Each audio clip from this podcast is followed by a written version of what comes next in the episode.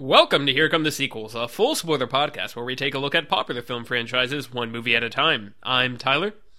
And I'm an obligatory comment about Red Dead Redemption 2, which will be pretty much immediately outdated once this podcast is released. Thank you. Good night. I mean, I'm Alex. And this week, we're going to talk about. The best part is I don't even have a PlayStation 4. I mean, isn't it on Xbox? Is it? I think so. Oh, I thought that was an exclusive. Never mind. What have you done? um, Well, then I have no excuse. I have to get it now. correct. You can't make an obligatory reference to it. Anyway, uh, So, Solo, a Star Wars. we're talking about. Solo, a Star Wars story. Um, It's- It's going to be interesting getting into our thoughts on this one. Let's see. Let's see how controversial our thoughts on Star might be- Wars are now. it might be fairly controversial. So, Solo, a Star Wars story, directed by Ron Howard, mostly. Sure. It has a seventy percent critic score on Rotten Tomatoes and a sixty-four percent audience score. Tyler. How much better is this movie than The Last Jedi? Seven. Final answer. Locking it in, Trebek. Uh, yeah. Um, you did. You didn't ask me what my best and worst thing was, so I, I feel like I, I I can't. wanted to get your thoughts before I asked you when your best. Well, I'm not going to give my was. thoughts. My, I'm, I'm, I'm. They're my. They're a secret. They will be slowly revealed like a, uh, a meticulous uh, final act plotted with backstabs and betrayals uh, over the course of this episode. And by that I You mean, mean like, a? You mean a good regular old Star Wars: The Last Jedi? sure. It's constantly subverting my expectations. That's what I was going for. I was trying to make a new Star Wars meme. Dang it. Uh, I'm just gonna. No, I'm just gonna not allowed. forge ahead. Um, my best thing. Now let's let oh Okay, hold on. okay. Let's let's give some people some context because obviously we're not doing this. We're not recording this with the other Star Wars movies. True. Like we've just finished most of the Mission Impossible movies, and we're, Yes. we're kind of on a break before Fallout comes out. Um, so Tyler, what are your general thoughts on Star Wars in terms of the movies, not the fan base? okay. Um, the the first three give some people some context. first three are pretty good. Pretty good. I don't have like a. I have a lot more. I mean, I've talked about this many times, but I have a lot more nostalgia for Star Wars as a concept than like for the movies specifically. It's like the Star Wars universe has always been Yeah. more what what intrigued me and what I always because I never really watched the movies. I mean, I I had watched them, but I never like put them on repeat as a kid. You know, I, I don't I don't think I ever actually owned them. Um, and so I just kind of saw them when they came on or whatever. And it was a lot more about like oh those massive like uh, coffee table encyclopedia Star Wars encyclopedia books and uh, you know the Wikipedia and the the Lego Star Wars games like that's that's where my nostalgia for Star Wars comes for comes from is that universe. Um and so rewatching uh, like last time we re- rewatched them it was like well they're just movies but they're pretty good movies. Uh, I like the first two obviously quite a bit as most people do. Third one Right. is is also pretty good I think. Um prequels are all just terrible. It's fine. Moving along uh, Force Awakens is also pretty good. Last Jedi is also pretty good. Rogue One, I forgot about that one. It's pretty good, I guess. Maybe not quite as pretty good, but it's fine. I think the fact that you forgot about it says, says I downgraded it to fine. Okay, I think I gave it the same volumes. grade. What did I give that? Let's see. I might have given that the same grade as Last Jedi. Rogue One, you give B. Okay, I think I gave Last Jedi B plus. Last Jedi, give B plus. All right, it stands. Rogue One is fine. Um, but yeah, uh, that is how I feel about the movies. I've I had many revelations after watching Last Jedi because I absolutely loved. It was a religious experience yes, I absolutely loved that coming out of the theater. And I was like, I finally understand why people, because I never really had like this strong emotional connection to Star Wars as far as its characters go. It had always been, oh, the background and the the, the ships are cool, the world more than the yeah. characters. and the so story. I was finally like, I get Star Wars. I see why people really like this stuff. And then I turn around and everyone's like, No, you should hate this Star Wars. That's not Star Wars. and I was like, oh, okay. Um, Thank you for your patronage. yes, and I held on to that for a while and was very uh, anti anti Last Jedi for a while. Uh, and then Infinity War came out, and I was kind of like, oh wait, there's a little more what I was thinking Last Jedi was, but upon rewatch, it does what I like about Last Jedi a lot better than Last Jedi does. Um, and and just between that and discussions with you over time, my my opinion sort of dripped on it. But it's still, I I think it's pretty good. And more importantly, it's led me to realize that I don't think anybody knows what Star Wars is. Uh, Star Wars is a franchise steeped in.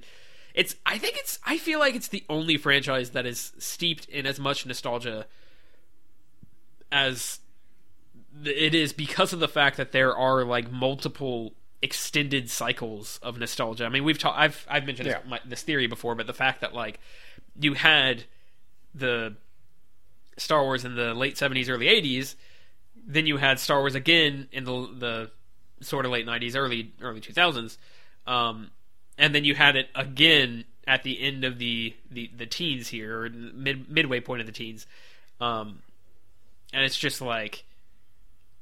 I think you've just they they've and of course in between like all of this you have constant expanded universe stuff with the comics and the TV shows and uh, the novels and everything. And I, I think it's all just completely broken the Star Wars fan base as a whole. And because of that I kind of realized I don't like Star Wars that much um, even though all the movies are fine I just it's it's just so much of a I, we put we put it on too high of a pedestal. I, I really think we do. Um, because nothing could ever be worth the pedestal that Star Wars is put on, and nothing in Star Wars is worth like like there there's no movie which Empire is basically the only movie which Star Wars uh, fans point to as like that's the the one that got everything right, and it's it's basically just fans want to see Empire over and over again every time they go to watch Star Wars in the movie theater. Um, that's completely oversimplifying. People have nuanced opinions about Star Wars movies, and I get that. But my overall temperature of the Star Wars fan base is that I don't want to be a part of it. People also didn't know what to make of Empire when it came out Mm-hmm. back in the 80s, and I'm just saying, give Last Jedi another 10 And years. You know what's interesting? I had that thought about Last Jedi, right? We talked about that. Correct. Might be Are you are you are you segueing it? Are, are you doing are might you doing a be thing? better applied to Solo: A Star Wars Story. Oh my God, he did a thing. because this movie it, it's not so much that i mean people it was it was kind of lukewarm in its reception and people did not like i, I feel like there's not a lot of vitriol for this um the It's more just people don't care. yeah people didn't see it because last jedi broke it was everyone It was the perfect storm yes. of of people not caring because you already had it's a solo movie, a Han Solo film, a young Han Solo film. Nobody cares if it's not Harrison Ford, mm-hmm. so you already got that going for you. Production behind the scenes news is a nightmare. They have to replace the directors with Ron Howard, and apparently uh, Alden Ehrenreich can't act, and he's got an improv coach or an acting coach because the because the previous directors had him doing too much improv. So apparently that's a total disaster. So people are expecting a, a terrible Yes. movie. Um, then then of course you have the Last Jedi. Uh, you know the rejection of that Yes. film by a, a significant portion of the fan base.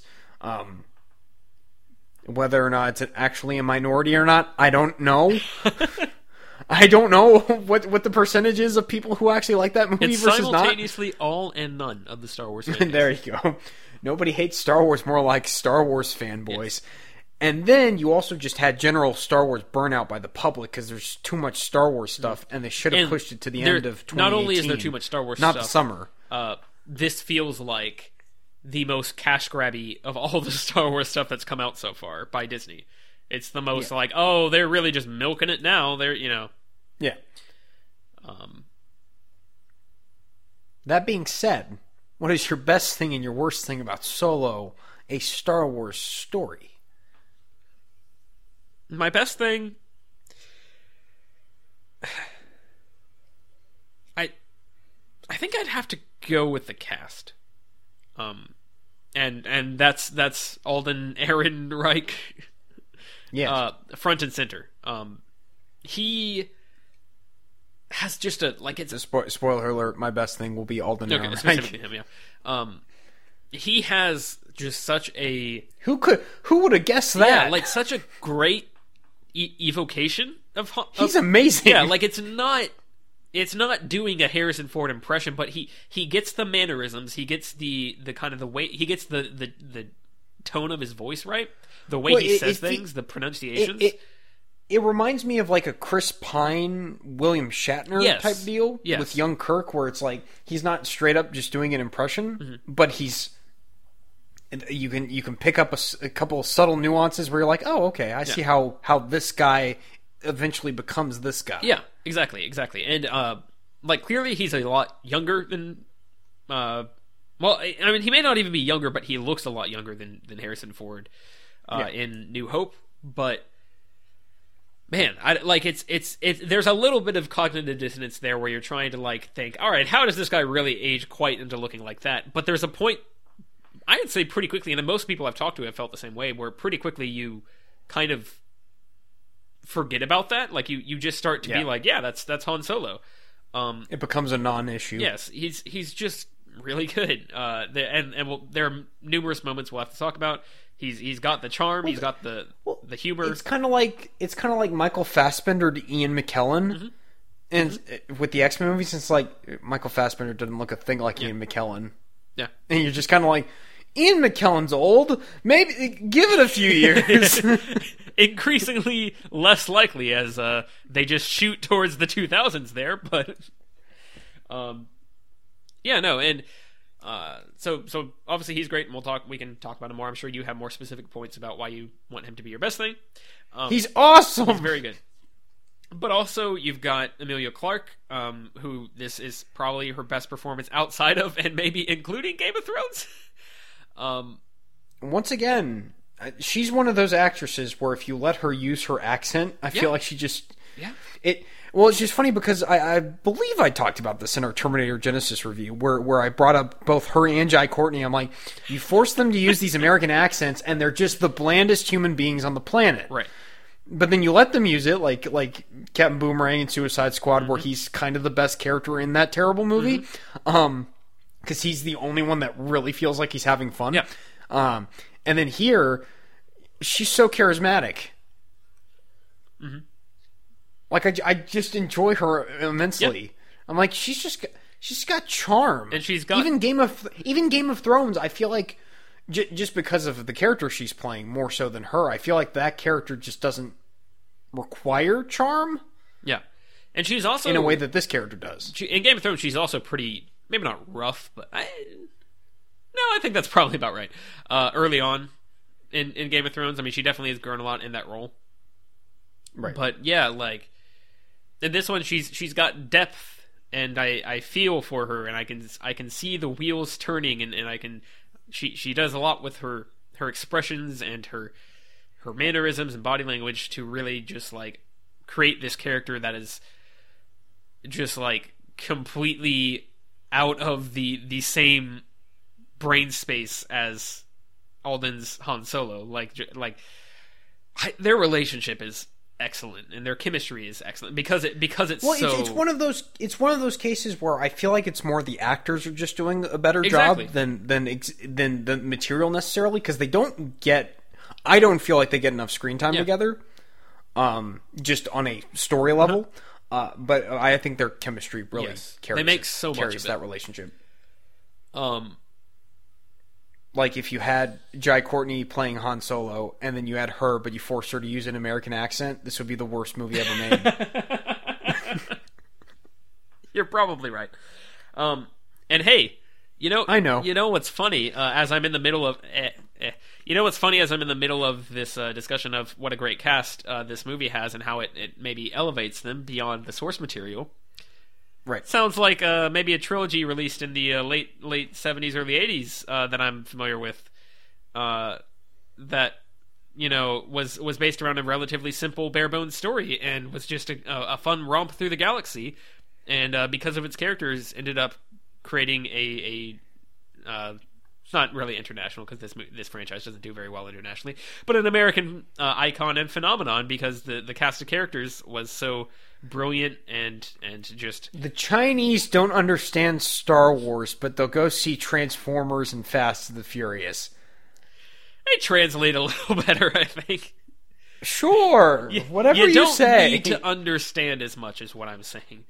Um, I say that I've never watched a Fast and Furious movie in my life, which we may have to change soon. I'm priming you. We have to do it at some point. Um, anyway, Sure. the uh, uh, obviously Woody, Woody Harrelson, um, it's quite good. He he plays a very similar Woody Harrelson character to many of the other Woody Harrelson Harrelson characters he has played. Um, if you've never seen him in True Detective, then I've caught you because that means you've never seen True Detective, and you need to go watch that like right now. Um, season one, obviously, don't don't bother with. I'll it. have to. I'll definitely have to watch it before the next Bond movie comes out. If they do indeed keep that Oh, right. showrunner as the director of that film, yeah, that's a thing. who knows. Um, but yeah, that series is excellent in large part because of Woody Harrelson and obviously more more importantly uh, Matthew McConaughey, but still Woody Harrelson very good in that. Um, Yeah.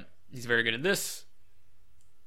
He's, he, he does a again the relationship. He's wonderful in that F- after credit scene of Venom Mm-hmm, that I didn't see, uh, the where he says it'll be carnage, Yeah. and then you go, "Oh, he said the thing." and everyone Can I have my money back, please? It was fine. We'll have to talk about it soon.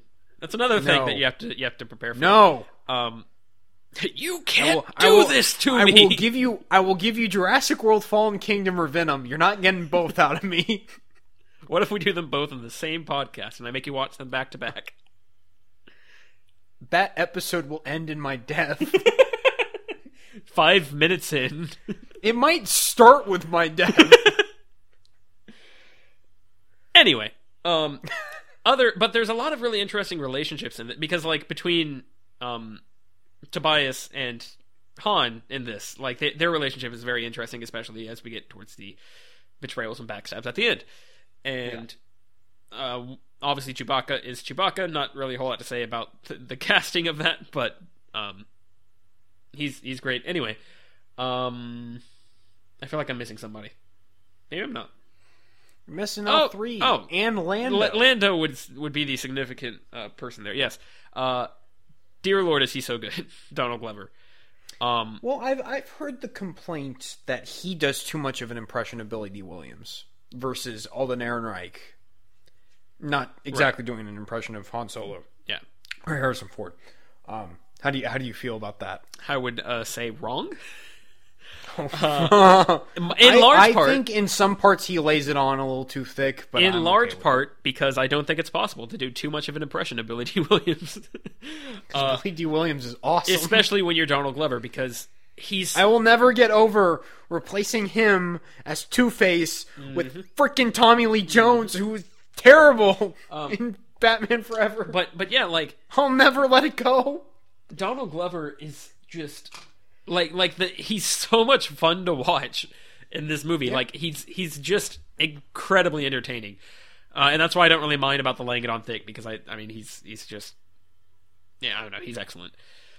And then we'll have to talk about L three. Yeah. And I'm just talking about the the, the main people saying that social justice warriors are ruining Star Wars.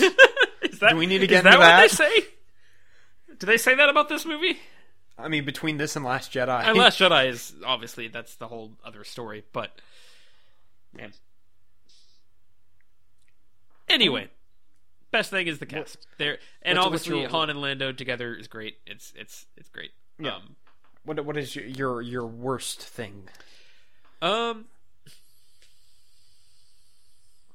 Yeah, what's weird is that I, am I- this isn't going to be like a significant issue with the movie necessarily. I mean, I think I'll have stuff along the way to say that I don't like. Uh, but I think if I was just looking at like an overall thing that I, the thing that would most improve the movie, I feel like you could probably cut it down some more.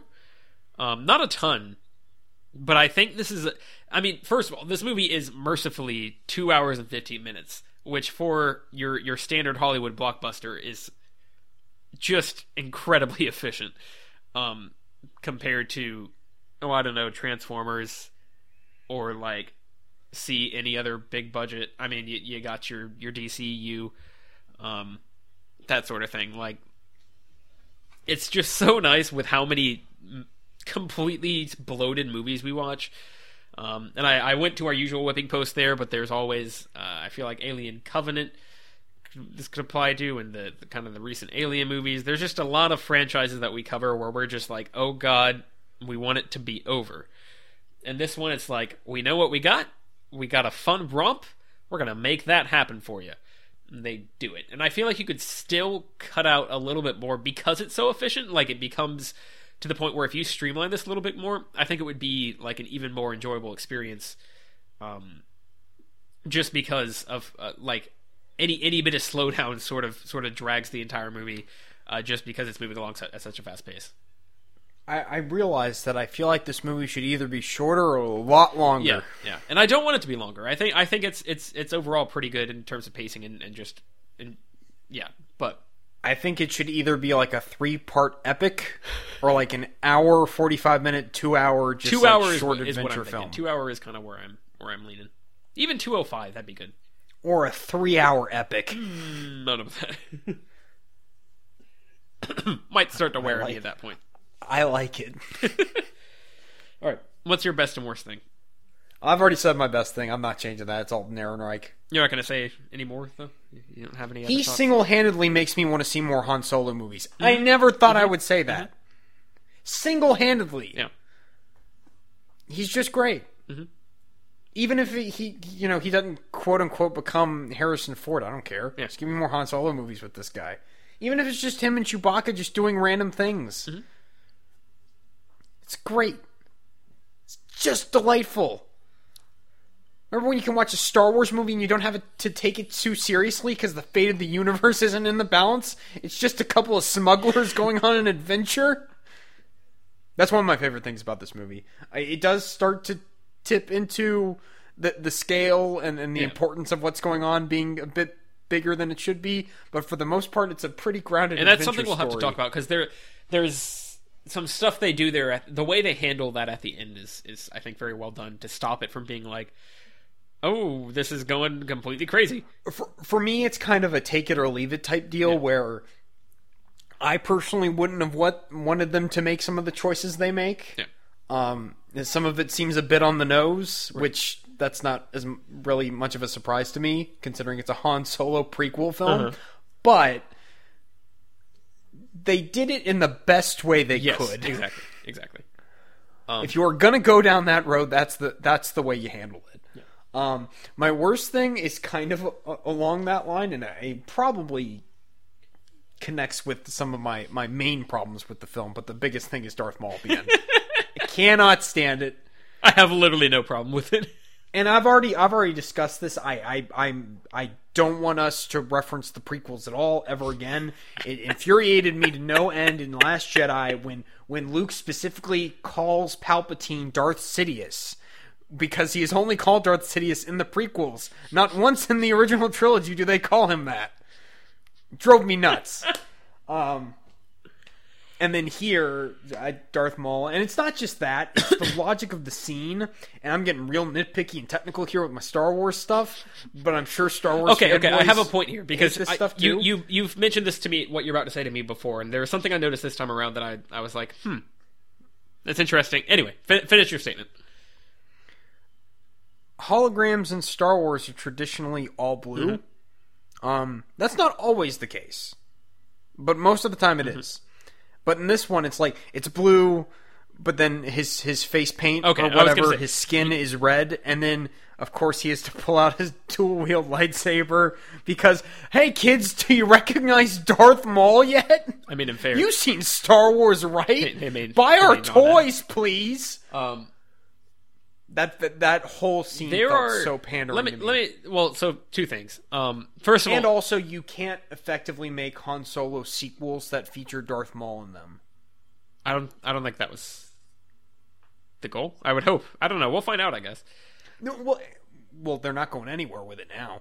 Um, why is that, what what's i don't know at all what the news on this is they've stopped all the Solo movies. Like they put all of them on. I didn't even realize there were supposed to be more. I think I guess maybe we discussed this.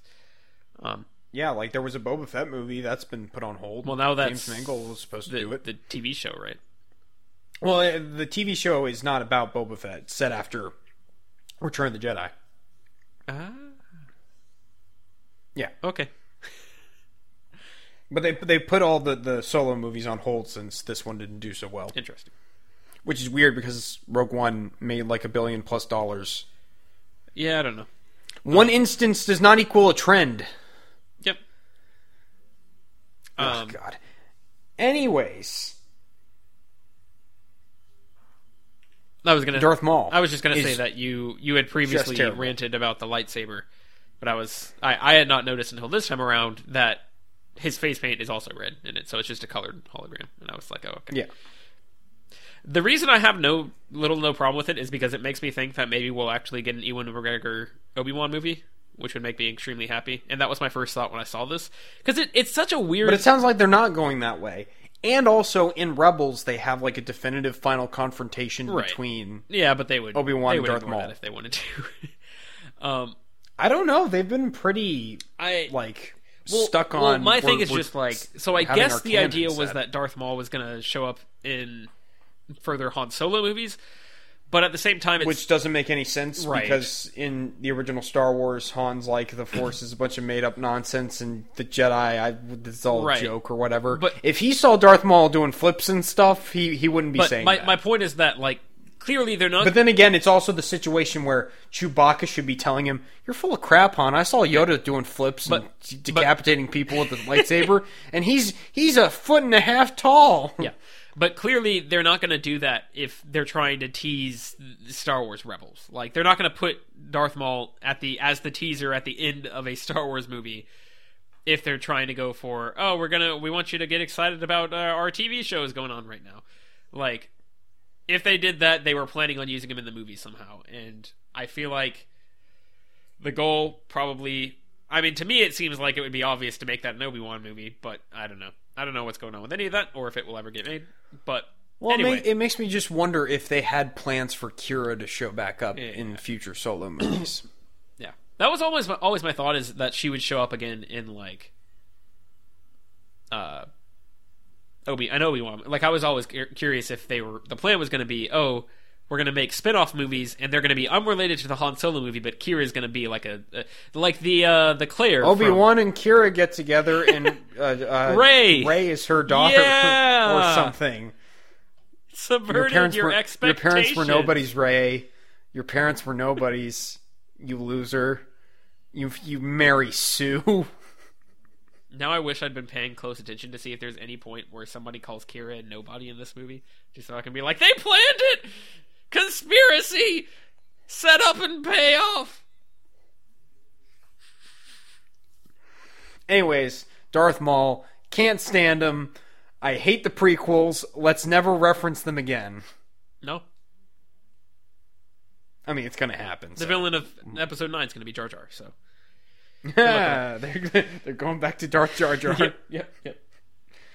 Um, but yeah, I, I guess I didn't give my thoughts on Star Wars. Uh, I'm I'm I'm much higher on the. Well, I'm not, I'm not much higher, but I, I have a lot more nostalgic value tied in with the original trilogy than you do. I I I've realized I'm I'm sort of that super crazy Star Wars purist. Where I'm just like the original trilogy, and then everything else is crap. Specifically, the original original trilogy, not the special editions. Yes, yes. I I specifically hunted down the despecialized editions, which is where a fan painstakingly went and made HD quality versions of something that is as close to the theatrical versions of the original Star Wars movies as possible. Yep. I'm gonna try hard. Deal with it.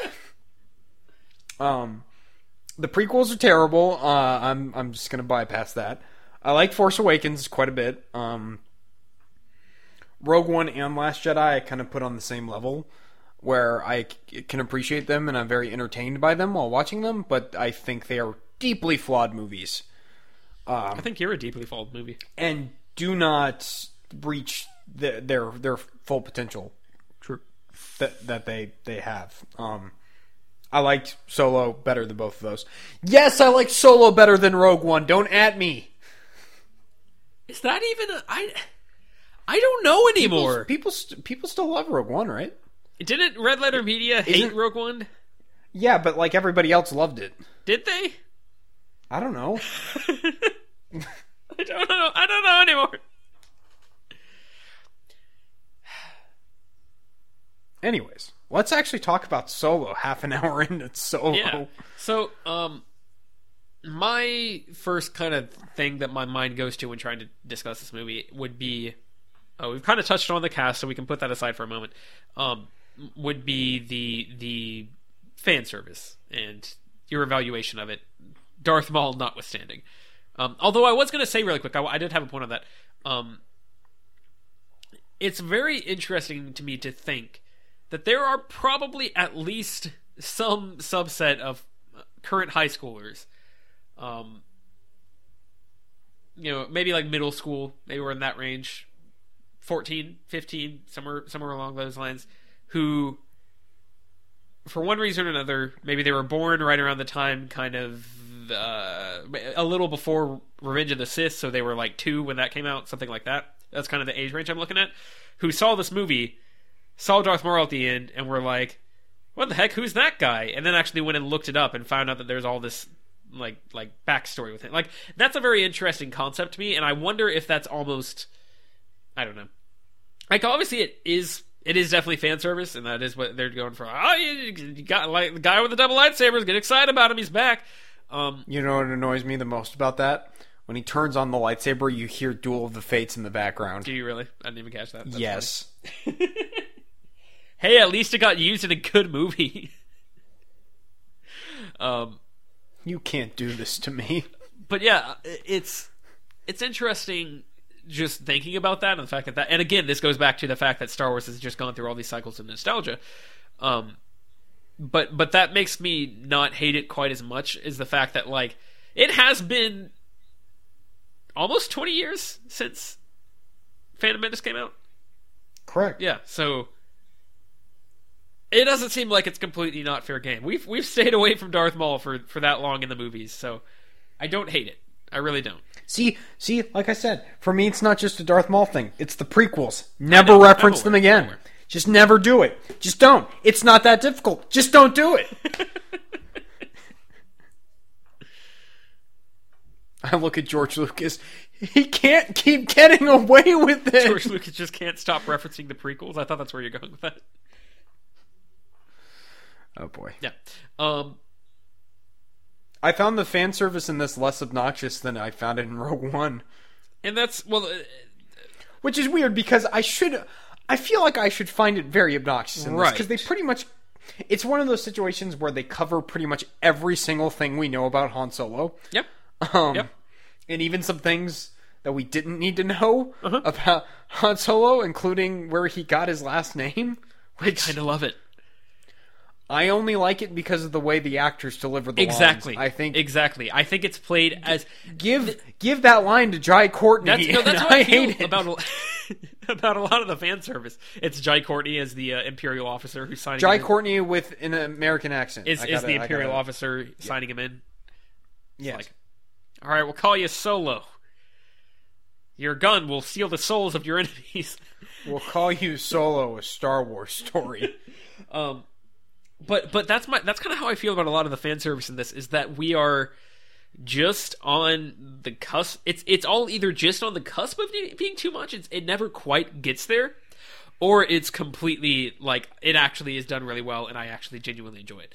Um, well, for the for for me, I think it's more just of how subtly it's handled. yeah, Um, it's not just oh hey, it's the you'll be dead guy, Uh-huh. and he's just there on this planet Yeah. for some reason. Oh hey, it's not R two and three PO just standing there. Do you get it? yeah. Have you seen Star Wars? And I'm not okay. Here's the thing, because there's the, the, the bit in in Red Letter Media's Rogue One review where they're just like X-wing, Star Destroyer, Darth Vader, things you recognize. Oh my god, like making fun of fanboys who get excited about that kind of stuff. I'm not quite that far, but like when I feel like I'm being pandered to, that's the issue. Um, and I didn't feel like this quite reached that level. Yeah. Like, wonderful choice. They- finally get the ship. They've got the coaxium after the Kessel Run, all that stuff. They get down to the, the sand planet um, with the ocean or whatever. They land. Han stands next to Lando. Lando looks at him and says, I hate you. I know. I, I, my brain didn't even connect the dots the first Oh, yeah. time I saw I it. remember- You told me afterwards. Because I was sitting beside was you, like, being like, ah! That's how you handle fan service. Like that's a very clever way to spin that. Han says, "I know. Let's try and come up with a creative way for him to use that." yeah, It's great. Oh. And it works in the scene. Going to my point of like you, you know the dumb way to do that. Qi'ra says, "I love you," and then he says, "I know." Like you Uh-huh. you just repeat it. You don't you don't do anything new with it. Uh-huh. yeah. Um, and hey, they never say that because it's a actually fairly well handled relationship. Um, it it doesn't even use my my uh my escape escape hatch of uh handsome people pr- pretty I forget what my usual fr- You're a good, you're a good woman. I'm yeah good yeah man. that's I forget my usual my usual description of it um but but of of oh hey people who are attractive uh it's not that ridiculous for them to to like start kissing or whatever um and they do actually kiss in this but it's it's still like they, they don't even like try to to really use that excuse because it's i don't know that we'll have to get into that because the the whole relationship is great. Um anyway it, it is sort of a a issue with the entire premise of Rogue One, where they're kind of uh, sort of, they just have they're they're having a an altogether difficult time like dealing with fan service in that because it is a completely separate story, and so there's really only so much you can do to be like, oh, here's how this story. Here's how this thing we heard about actually happened, and we're going to make it interesting. Um, oh hey, Jimmy Smits is here, even though he has nothing to do with this And- movie. And, that's sort of the point. Is that it, my point is that they they have to just sort of be like, here's a reference. They can't really turn. I mean, they and maybe they could have. Maybe maybe if the you know they had better scriptwriters or whatever, that could have done something better with this. But I- it feels like it's, it would be very difficult to make Rogue One a movie where we are watching the things we heard about in the original trilogy and enjoying them. Um, Yeah. Because really, we, we don't get that much detailed information about the, the stealing of the plans and all that stuff. I mean, the closest it comes is the fact that the, the escape or the the hatch in the Death Star was a uh, a purpose purposefully built thing, and that's kind of the plot of the movie, and so that's nice. But this movie is full of like we are going to do the thing that you would expect to see in a solo movie because you want to see Han Solo doing the thing that you heard about. It's actually not that different from uh, the prequels being like. Oh, they we want to do the thing you heard about with the Clone Wars or whatever. Father fought the Clone Wars, fall of Luke's father, and all that. Like, it's that but done right where we are actually telling the story we heard about um but for the most part they do a really good job of it. And and like the solo thing i think is a great example to start off with for why i actually genuinely really enjoy the fan service in this for the most part as as much as it, it can be fa- called fan service. Uh because it's it's it is like just so played straight. It's oh he got his name by he was on the run. Um, he was trying to enroll in the imperial imperial uh, uh, academy and they gave him that name because the guy was trying to figure out how to uh, or trying to figure out how to fill out his form when he didn't have a last name and that's that's that it's My question is just more like why did, why couldn't his last name just have been Solo? Like why why did we need to reach to to have an I don't know. explanation for that? We don't- we don't have to. I really genuinely like that moment though, and it, it really is just the way that the imperial officer plays it. Honestly, like I think he's he's he does it, he does such a great job that it makes me actually love the fact that it came from a bit of clerical work that Yeah. needed like that. Just the, the the little pause he gives where he's like, eh, "Solo sounds good." Um, and then we don't need another moment where like we don't see him in the academy and like people starting to call him Solo. Like we don't see him starting to adopt that as his own name. We also Right. don't really get like a blast of, uh, you know, the da, da, da, da, da, like we don't get any like massive Star Wars music when we hear Solo. There's like a little bit of a bit of a cue in the music, and that's about it. We don't really get any Star Wars music until they see the Millennium Yep. Falcon. Yeah, and so it's like I don't know. It's just played in such a smart way where it, it probably. I mean, I can I can't really be upset with you if you like with you being the general Star Wars fan base if you hate that moment. But I think it's really well I done. I, re- I represent the Yes, Star Wars fan yes. base. uh, Oh God, what have I done? What have I done? but I think it's really well done. I, I think it's genuinely like just a fun moment where it, it, you you don't have to think about it too hard, and it's not like completely stupid. Uh, Well, for me, it's it's it's similar to the Robin name drop in Dark Knight Rises, Uh-huh. where I understand why people hate it. I think it works all right. yeah, Move on. It's it's three seconds of your life, Uh-huh. and then we're done. Yeah. uh, maybe my my favorite uh, thing uh, of fan service in the movie is the bit where he's walking through the halls and he sees the uh, sign up for the Imperial Army uh, kind of kind of queue, and they're playing the Imperial March, and it's like a slightly like more uh, victorious, It's more up- triumph- upbeat. triumphant. That is Yeah. spectacular. I love that. um, And I actually buy it, it, like like just comparing it to like another movie, like when they start playing, you know, the the Rocky theme in the Rocky movies, and that just feels weird. Yeah. But here somehow, maybe it's just because it's not so in your face about it. They keep it in the background. Yeah. I think that that that's probably the reason. Exactly, which is summarizes a lot of the quote unquote fan service in this. Um, Han's relationship with Chewie, uh, outside of the the I think the the once maybe the one scene where they just push it to the point where I'm like ah we don't really need that is um and and even then they don't do it quite as bad as they could have is the bit where uh, Han and, and Chewbacca are on the uh, the the bridge of the ship or whatever and Han says man that's too long of a name. I got to give you a nickname. It's like ah that's dumb. However he doesn't say what if we call you Chewie? He just says I got to come up with a nickname because that's too long. And it, and it works if you were watching this like again going back to the 14 year old who's just discovered star wars um, if you were watching this for the first time that's just a joke. It's just like oh that's that's you know maybe they find it funny. I don't know. As i, I feel like it's completely impossible for us to like take that out of the context of the the franchise or whatever. But maybe that's just a nice joke. Whereas if they'd been hey what if we uh, what if we call you Chewie? Uh, then then you've turned into okay now we're we're sitting there waiting for uh, you know us to figure out why that's important. Like you- you've Right. you've just turned the audience to into the mode of remember the things you like as opposed to we're trying to build this relationship uh, out of two characters that you know Yeah. uh, but otherwise the relationship is really well handled like the the stuff where uh, they're in the the, the pit is fun uh, Mm-hmm. and they they Although, did Chewie is he did is he, eat people? this is a question i have So so we're gonna allude to the fact that he eats people, but not that he actually ate a porg. Come on. truth um, Case in point, why this is better than the Last Jedi. Open and shut we case, get to see friend. our dark gritty brutal chewbacca not the See, see, we're deconstructing Chewbacca. And people people just don't like to see Chewbacca deconstructed. or do they? I don't know. Anyway, um, I'm trying to think what else there is significant. Uh, he gets the blaster. I mean there's stuff like him getting the blaster. That's that that's like a quick one and done Yeah. moment.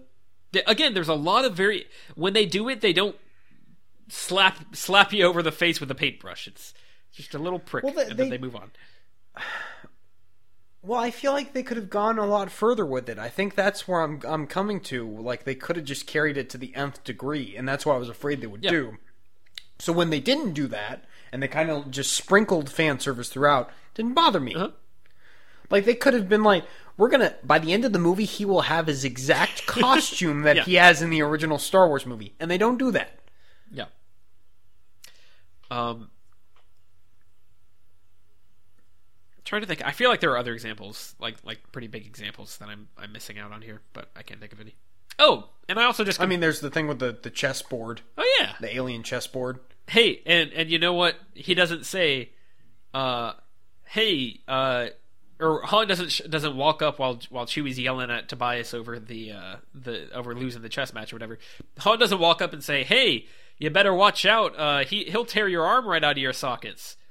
Uh, Doesn't he also tear somebody's he arms does out? tear somebody's later? arms out of their sockets, and guess what? And you know what? They don't immediately say, "I'm I'm gonna have to make sure I warn people about you." Yeah, yeah. He doesn't. It's it's not. could have been the dumbest thing. Even that- they turn it into a funny They- joke where he's like, "Well, that that cost that uniform would have fit me perfectly." Thanks. Yeah, exactly. They they leave it as a moment where it's like, hey, I get that. Now we're moving on to more of the story and more of the characters and more of the relationship because we don't need to do the same thing every time. And and yeah, that's what I was saying is that he doesn't walk up and say, hey, uh, I, y- you better let him win. He's going to tear your arm right out of your sockets. Instead. It's it's played into a different angle where where Tobias kind of has the upper hand and he's like I'm trying to teach you a valuable lesson and like that's it's kind of played as a joke it's a humorous interaction Question. I believe the move that Chewie loses to on that Uh-huh. not it the exact same that he loses to in the original Star Wars? is it I think so. that sounds subtle and not in my face that, and a well, very that, cool little well, that Easter egg. totally feeds into Tobias's line where he's like, "People are predictable." Yep. It's it's It's almost like when they wrote the fan service, they thought about it for more than five seconds. it's almost like they watched the movies first. George didn't do that. yeah. Um. Oh, I'm trying to think. What what else is there? Is there anything else major that we need to cover? We're probably missing some stuff, but uh, I don't care. we're good. Um, but I think that my I mean all of those moments are are just nice moments, and that's what Yeah. this movie has a lot of. It's just good stuff. And it's just characters having fun and being enjoyable. It's a space romp. Um, I I realized a second ago I completely forgot about uh, Paul Bettany. Um, Who wasn't even supposed to be in this movie? was he really? How was that supposed Oh, to work? he's he's he's all in reshoots. Interesting. How did that work originally? Uh, I can't remember the actor. I think he's on The Wire. Interesting.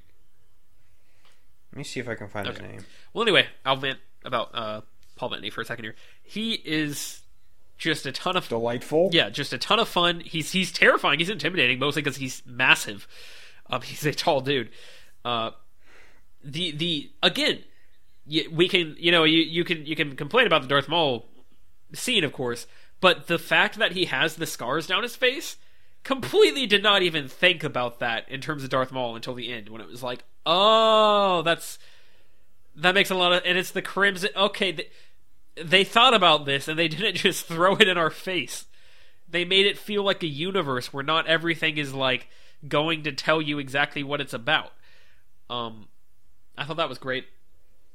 I've complained before about the fact that Star Wars doesn't have enough cool weapons like lightsabers, and the fact that like the original trilogy sort of leaves you with a feeling that lightsabers are not necessarily like the be all end all of, of weapons and that there could be a lot more cool stuff. And so he's got these really cool like knuckle I guess they're um what's what's the what's the word for that? The the brass knuckles, but they're instead they're like the um the laser spikes that he's got sticking out of his, his hands. Um that he uh They're like shivs or yeah, something. yeah, and and they're just there's not until Darth Maul shows up. There's not a single lightsaber in this movie, and it's like, hey, And I'm just like, we survived. keep it that way. Guess what, guys? We made it. Um, yeah, it's it's interesting. Uh, did you find anything? I'm I'm still looking. Okay, I don't have much else to say about. I will find it quickly. Um, but yeah, Pat, he- uh, Michael Michael K. Williams. Excuse me. okay. What happened to him? I think there's just scheduling conflicts. Interesting. Uh, yeah, it's just funny because like Michael K. Williams is is an African American gentleman. I don't even know if he's American. Mm-hmm. He's a black gentleman. So it's just funny how they. that shift's weird. they went very, very white. Uh, yeah.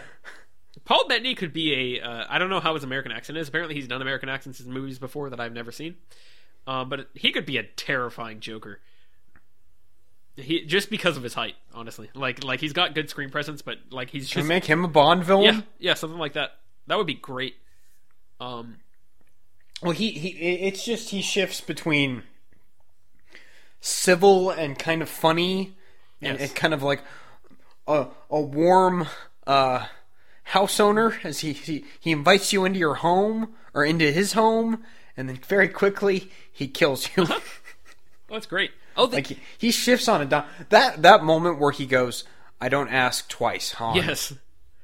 Well, and I like a very just like he's just laying it out for him. He's he's not trying to BS him. He's not trying to intimidate him. He's just stating it as a fact. the introductory scene with him where he, they're like, "Oh, hey, uh, where where's your your boss?" I forget exactly how they. oh, he's talking. He's talking to an administrator, and then it cuts to him like I think killing. He's like, "Oh yeah," he's talking to the regional governor. I think is what he says, and it just Yeah. cuts, and he's like out of breath, has murdered this dude.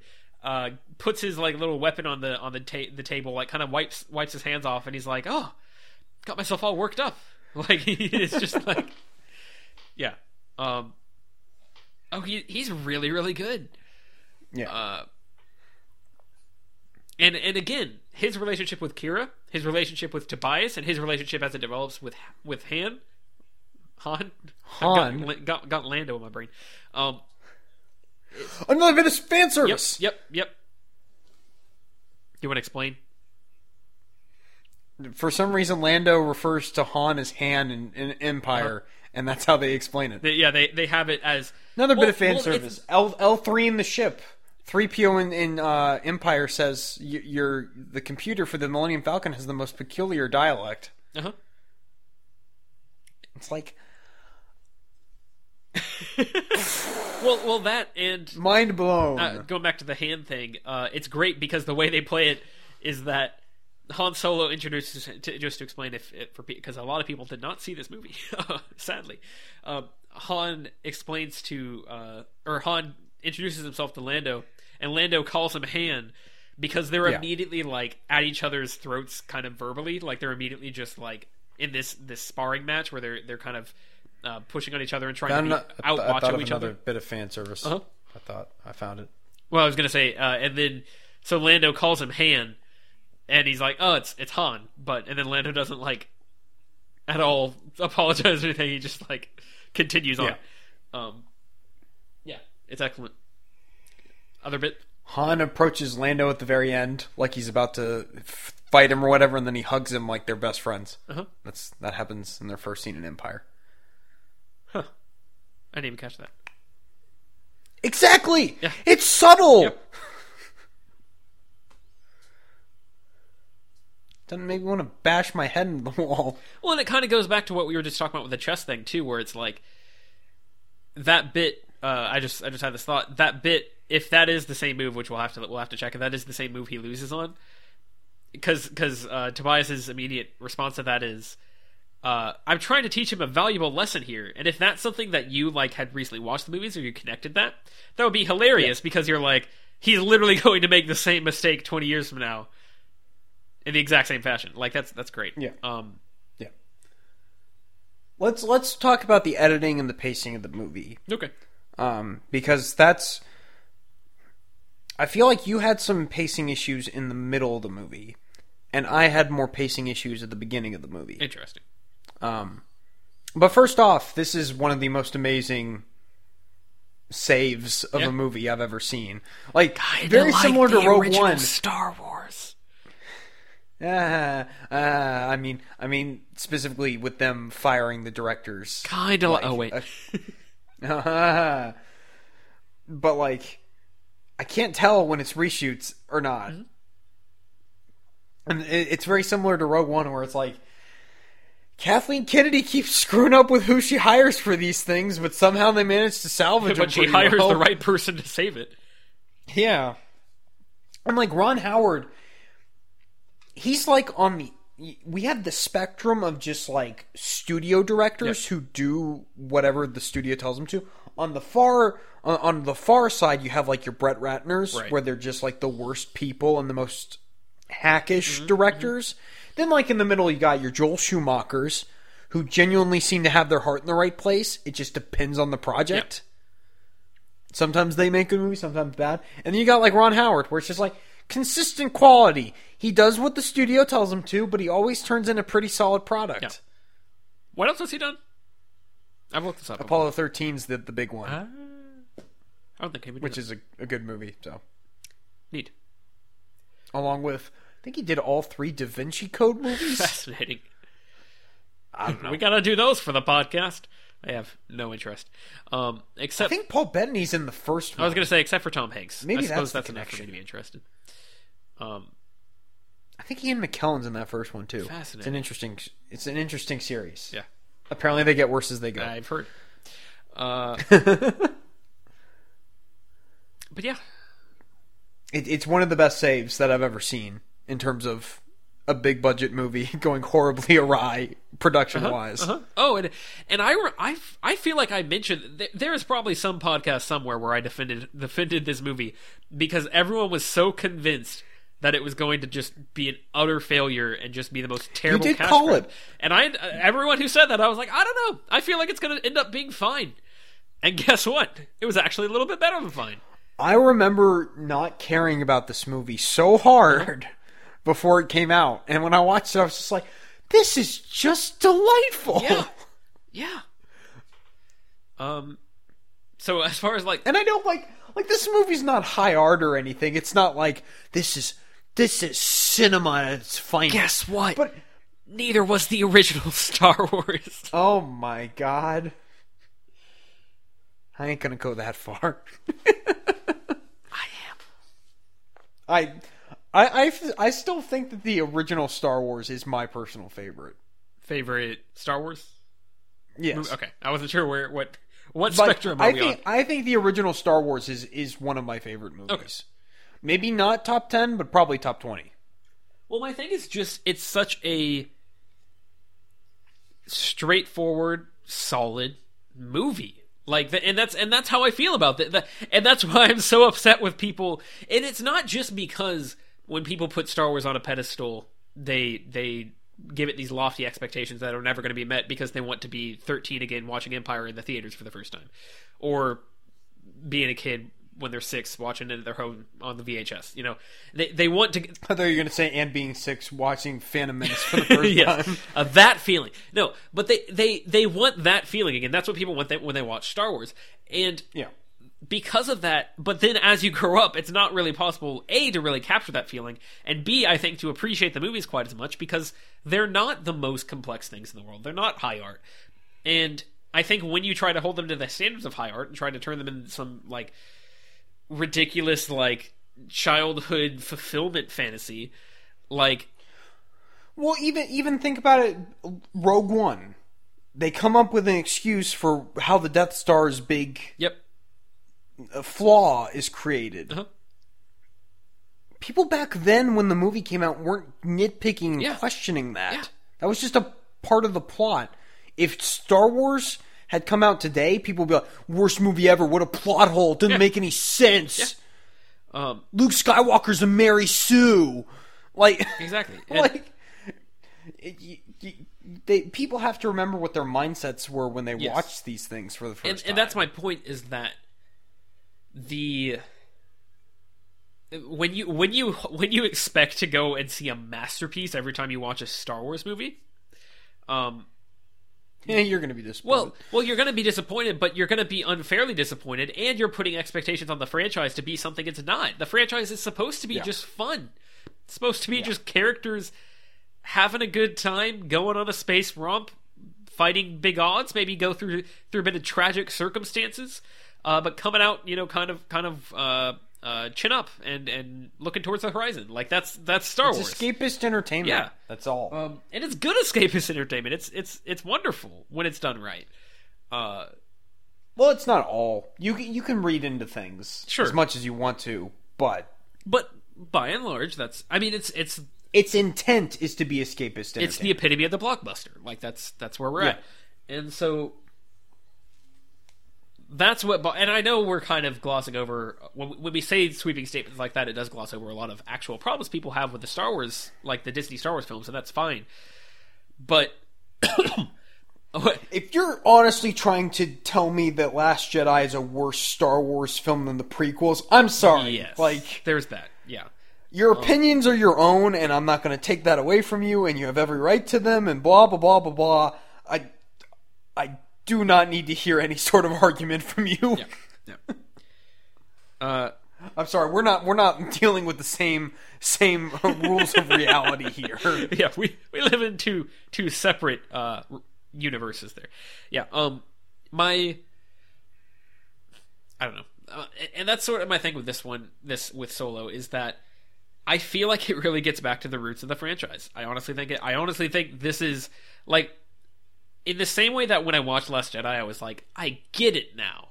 I watched this movie and I was like and at first I was just like I really enjoyed that, but rewatching this movie this time around I was like man, this is actually what people liked about the original Star Wars. Like it's not just a term in terms of there's no code to crack to make the to make a Star Wars movie as you know maybe not as good but like of the same the same tone and caliber and enjoyment as the original. There's no special you know kind of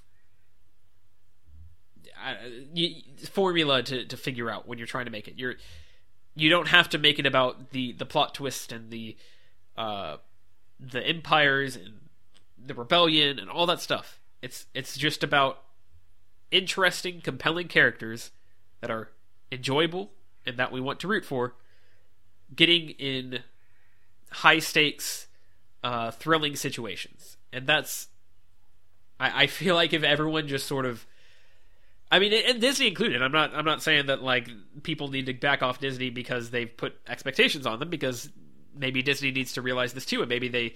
I mean, they're not going to learn a good lesson because this movie bombed, but maybe at some point down the line, once they kind of back off and stop trying to to figure out how to make this into a cinematic universe, they'll realize, hey, uh, let's let's let some people have fun making Star Wars movies, and I think we'll we'll get some more stuff like this. But Well, I kind of feel like Disney almost has the perception that you're talking about, where they're just like, these are really fun escapist entertainment. Let's treat them like other fun escapist entertainment. And they didn't realize the pedestal that they. True, true. Like, there's a quote from Kathleen Kennedy where she says, when we when we took on Star Wars, we treated it the exact same as you would any other blockbuster franchise. Yeah.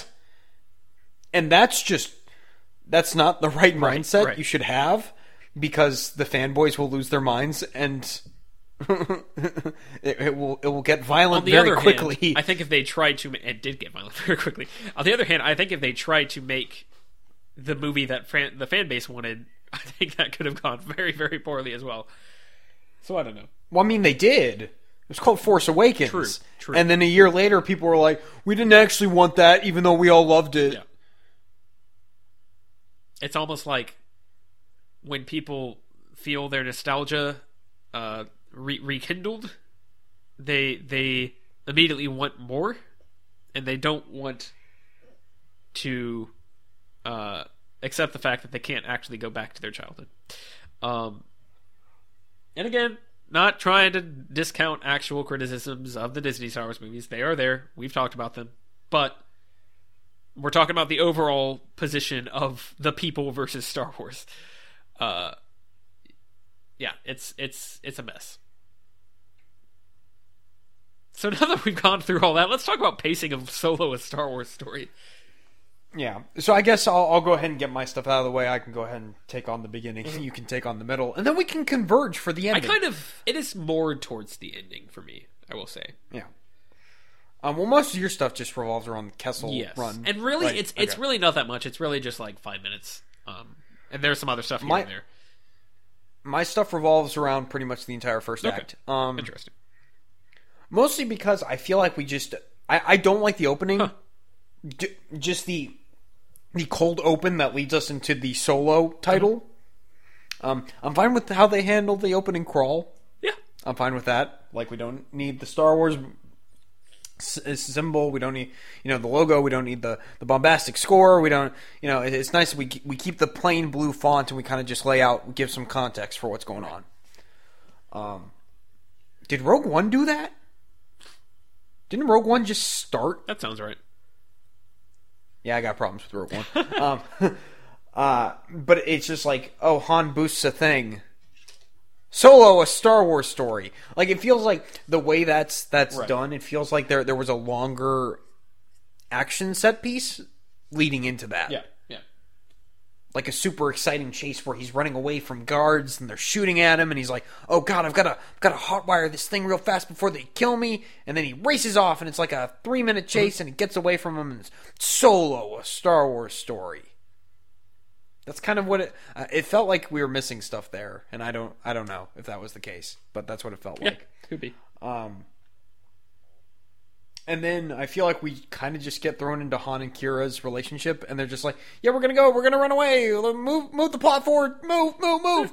I feel like we could have used a little breathing room at the beginning just to kind of have Yeah.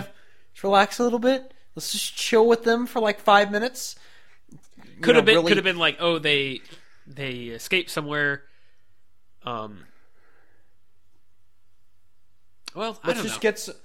Let, let's let's not just get exposition about how terrible their lives are. Let's actually see a little bit of their Right, lives right, being yeah. terrible.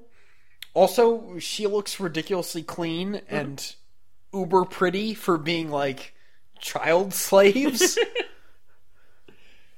like he looks beat up and stuff because he, he got into a fight or whatever, but she looks like super clean and and pristine. I guess.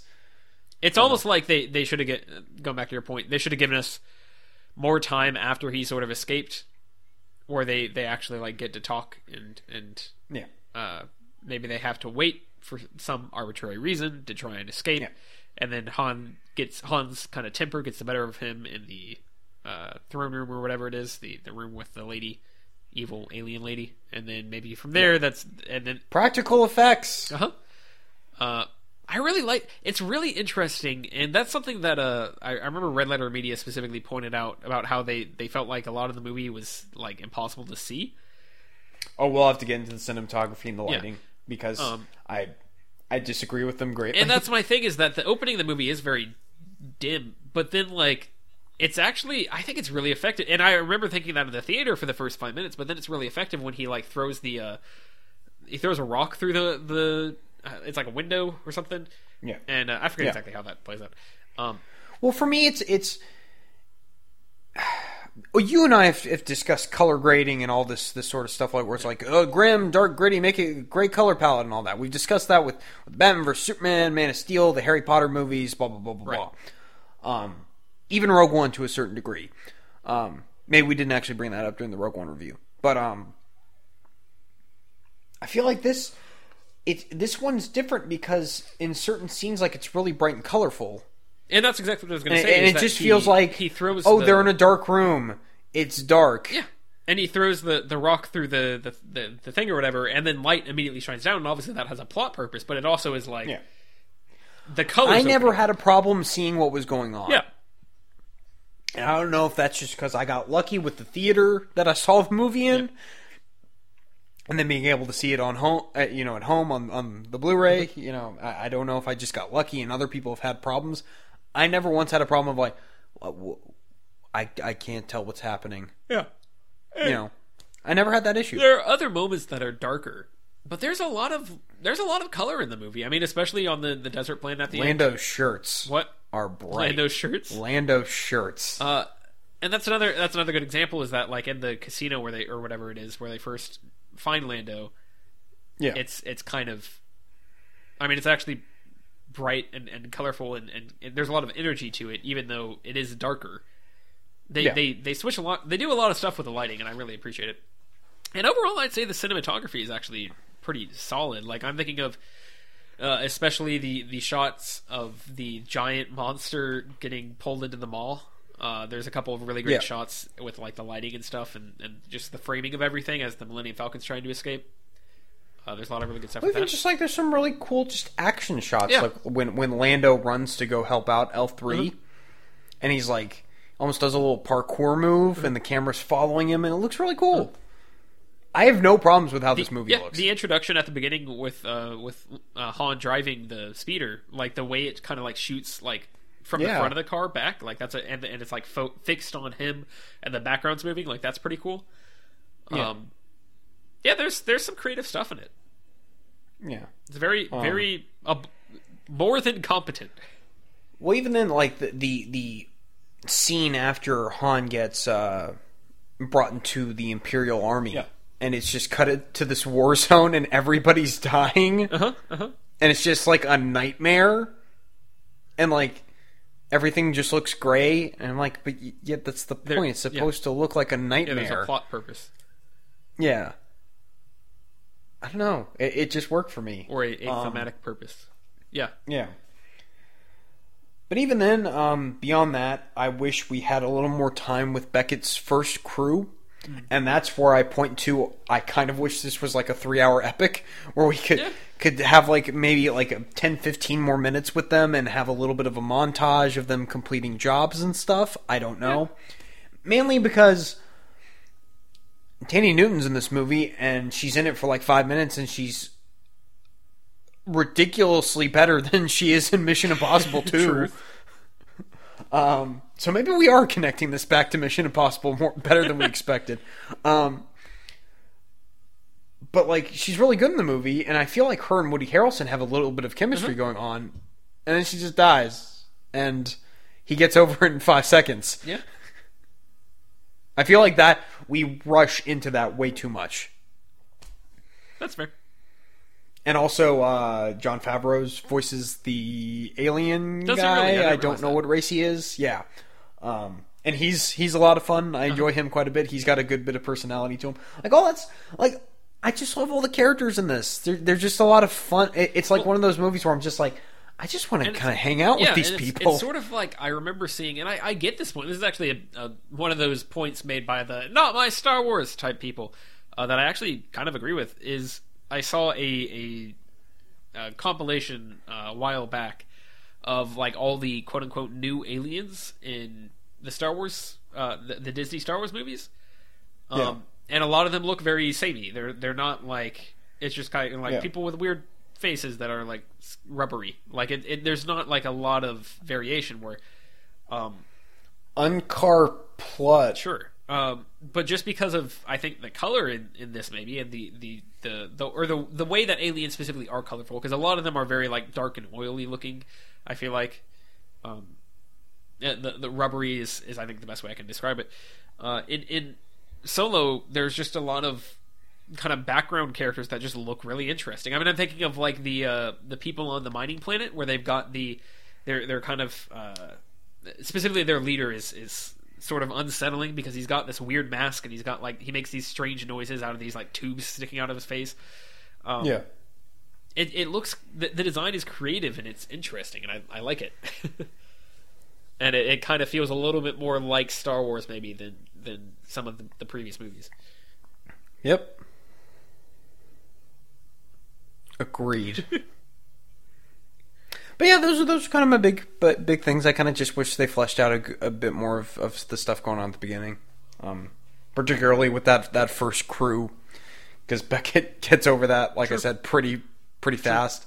Um, I feel like he should be a lot angrier at Han for letting go of the coaxium, especially because they settle it too quickly, but I think it's also the sort of thing where that's that's very effective. Well, it's very effective when Han's immediately like, "All right, I want to fix this. I'm I'm I'm, Yeah. I'm not gonna." And and that's and, and it's very and it's very clear that Woody Harrelson respects him, and he's like, okay, I can mentor this kid. and that's also what I really appreciate about the uh, the or what why I'm not as bothered by the pacing of that entire crew, all that crew stuff, is because I think that plays very well. Like I think if we took too long, it would kind of slow Han's development. Where I feel like the way we get it, it's it's because he, immediately realizes like, oh, I was kind of like, there's more to this than just oh, we're doing a job to make some money. Like that, he's he's immediately Yeah. thrown into the fact that there's there's a larger conspiracy at work here. Well, then also, I know because I, I know the argument can be made. Well, you know, Beckett says I don't trust anyone, so uh, clearly he's willing to let people go, and he's not going to linger on it too long. So it's a fine balance you have to Yes. walk between having him having to emotionally deal with Thandie Newton's character dying, and then like immediately getting over it. I feel like we we were a bit too far on one side, you know. Yeah, no, I do agree about that. Um, I do like how they keep coming back to his thing where he's like, when I quit, Oh, that's- I'm gonna go back to my my home planet. I'm gonna learn how to play that Oh, It's so nice. They bring that back multiple times, and his final line, it, where he's he's saying that, oh, that's and he's like, you know, character. I really, I really was going to do that. I like, I'm gonna stop lying to you. Yeah. Woody Harrelson's I don't have to think about it. That's that's my one word description for this movie. yes, It's delightful. Yes. I don't have to because I don't. We don't have to sit there and be like, all right, so this is why we enjoy this thing, and we have to like piece to it's. Well, it's also one of those movies where I'm not having to dissect the plot Yes. a million different ways to go. All right, how is this wrong? Yeah, it's it's just it's not even surface level. I don't want to say like that feels mean, and I don't want to call it like I'm not trying to say it's a shallow movie, but it's just everything is on the table, and we can just absorb it and embrace it, Yeah. and and get along with the ride of these characters. Uh, yeah, it's a good time. Um, any other pacing qualms as we move forward? Um, for me, that was kind of the major stuff that I noticed. Um, I do have some minor problems, kind of not really pacing stuff. You brought up interesting points that I'll let you get into, but really, my problems don't really come back in until the third act, and that's more with story stuff than it is specifically pacing or editing. Right. I think the movie really picks up once, um, unfortunately, uh, Beckett's crew gets killed. Yeah, I think I think the the movie picks up for me. I, I do like that opening third, but I think the movie really starts to become itself after that. I, I I feel like we should briefly discuss the train heist. Uh-huh. In so much as I really love that set piece. It's a really Uh-huh. cool set piece. Um, cinematography is really fun. There's a there's just a lot of cool action shots in that. Um, but I I do have to bring up the red letter media nitpick of them questioning the logic of them using trains to transport things yeah. when they have spaceships. I don't know. That seemed a little flimsy. Like, ah, we need an action set piece on a train. Uh, it's fine. Don't think about it too much. Yeah. More or less. But that's also kind of Star Wars. Like Star Wars has a lot of stuff where and that's that's the thing where you can point to cuz there are things that people point to and they're like, "Hey, this uh, and, and you know, it's it this this has been used in defense of Last Jedi and I think sometimes maybe uh unnecessarily or like kind of kind of uh being too too dismissive of criticisms, uh, people will say things like, "Hey, what about this thing in Last Jedi?" And people will respond, eh, just a start. Accept it. It's just a fun fantasy universe. Why are you thinking too much about it?" Whereas, Yeah, the people that go, oh, it's just a it's just a fun adventure movie about space wizards. yeah, that's Um, that movie does want you to take it more seriously. yeah, Whereas I think this is a little, and that's actually more like direct plot things. Where this is, Well, also it sets up it, Star Wars sets up its own rules. You have to take. That's the thing about any sci-fi or fantasy universe. They have to set up the rules well and then stick with them. Otherwise, the audiences get annoyed. and that's exactly what I was what I was going to kind of go for. There is, I don't know why does.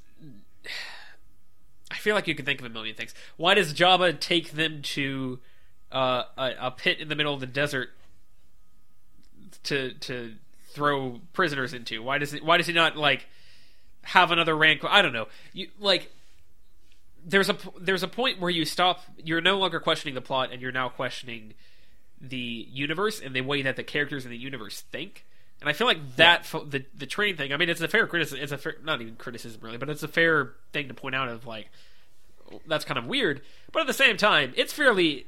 I mean, it's fairly human even to like just do stupid, overly complicated things to get a job done. Like, I, I feel like it's not that big of a stretch that oh, there happens to be this thing on this planet where for one one reason or another they move things by a train instead of transporting them through a ship.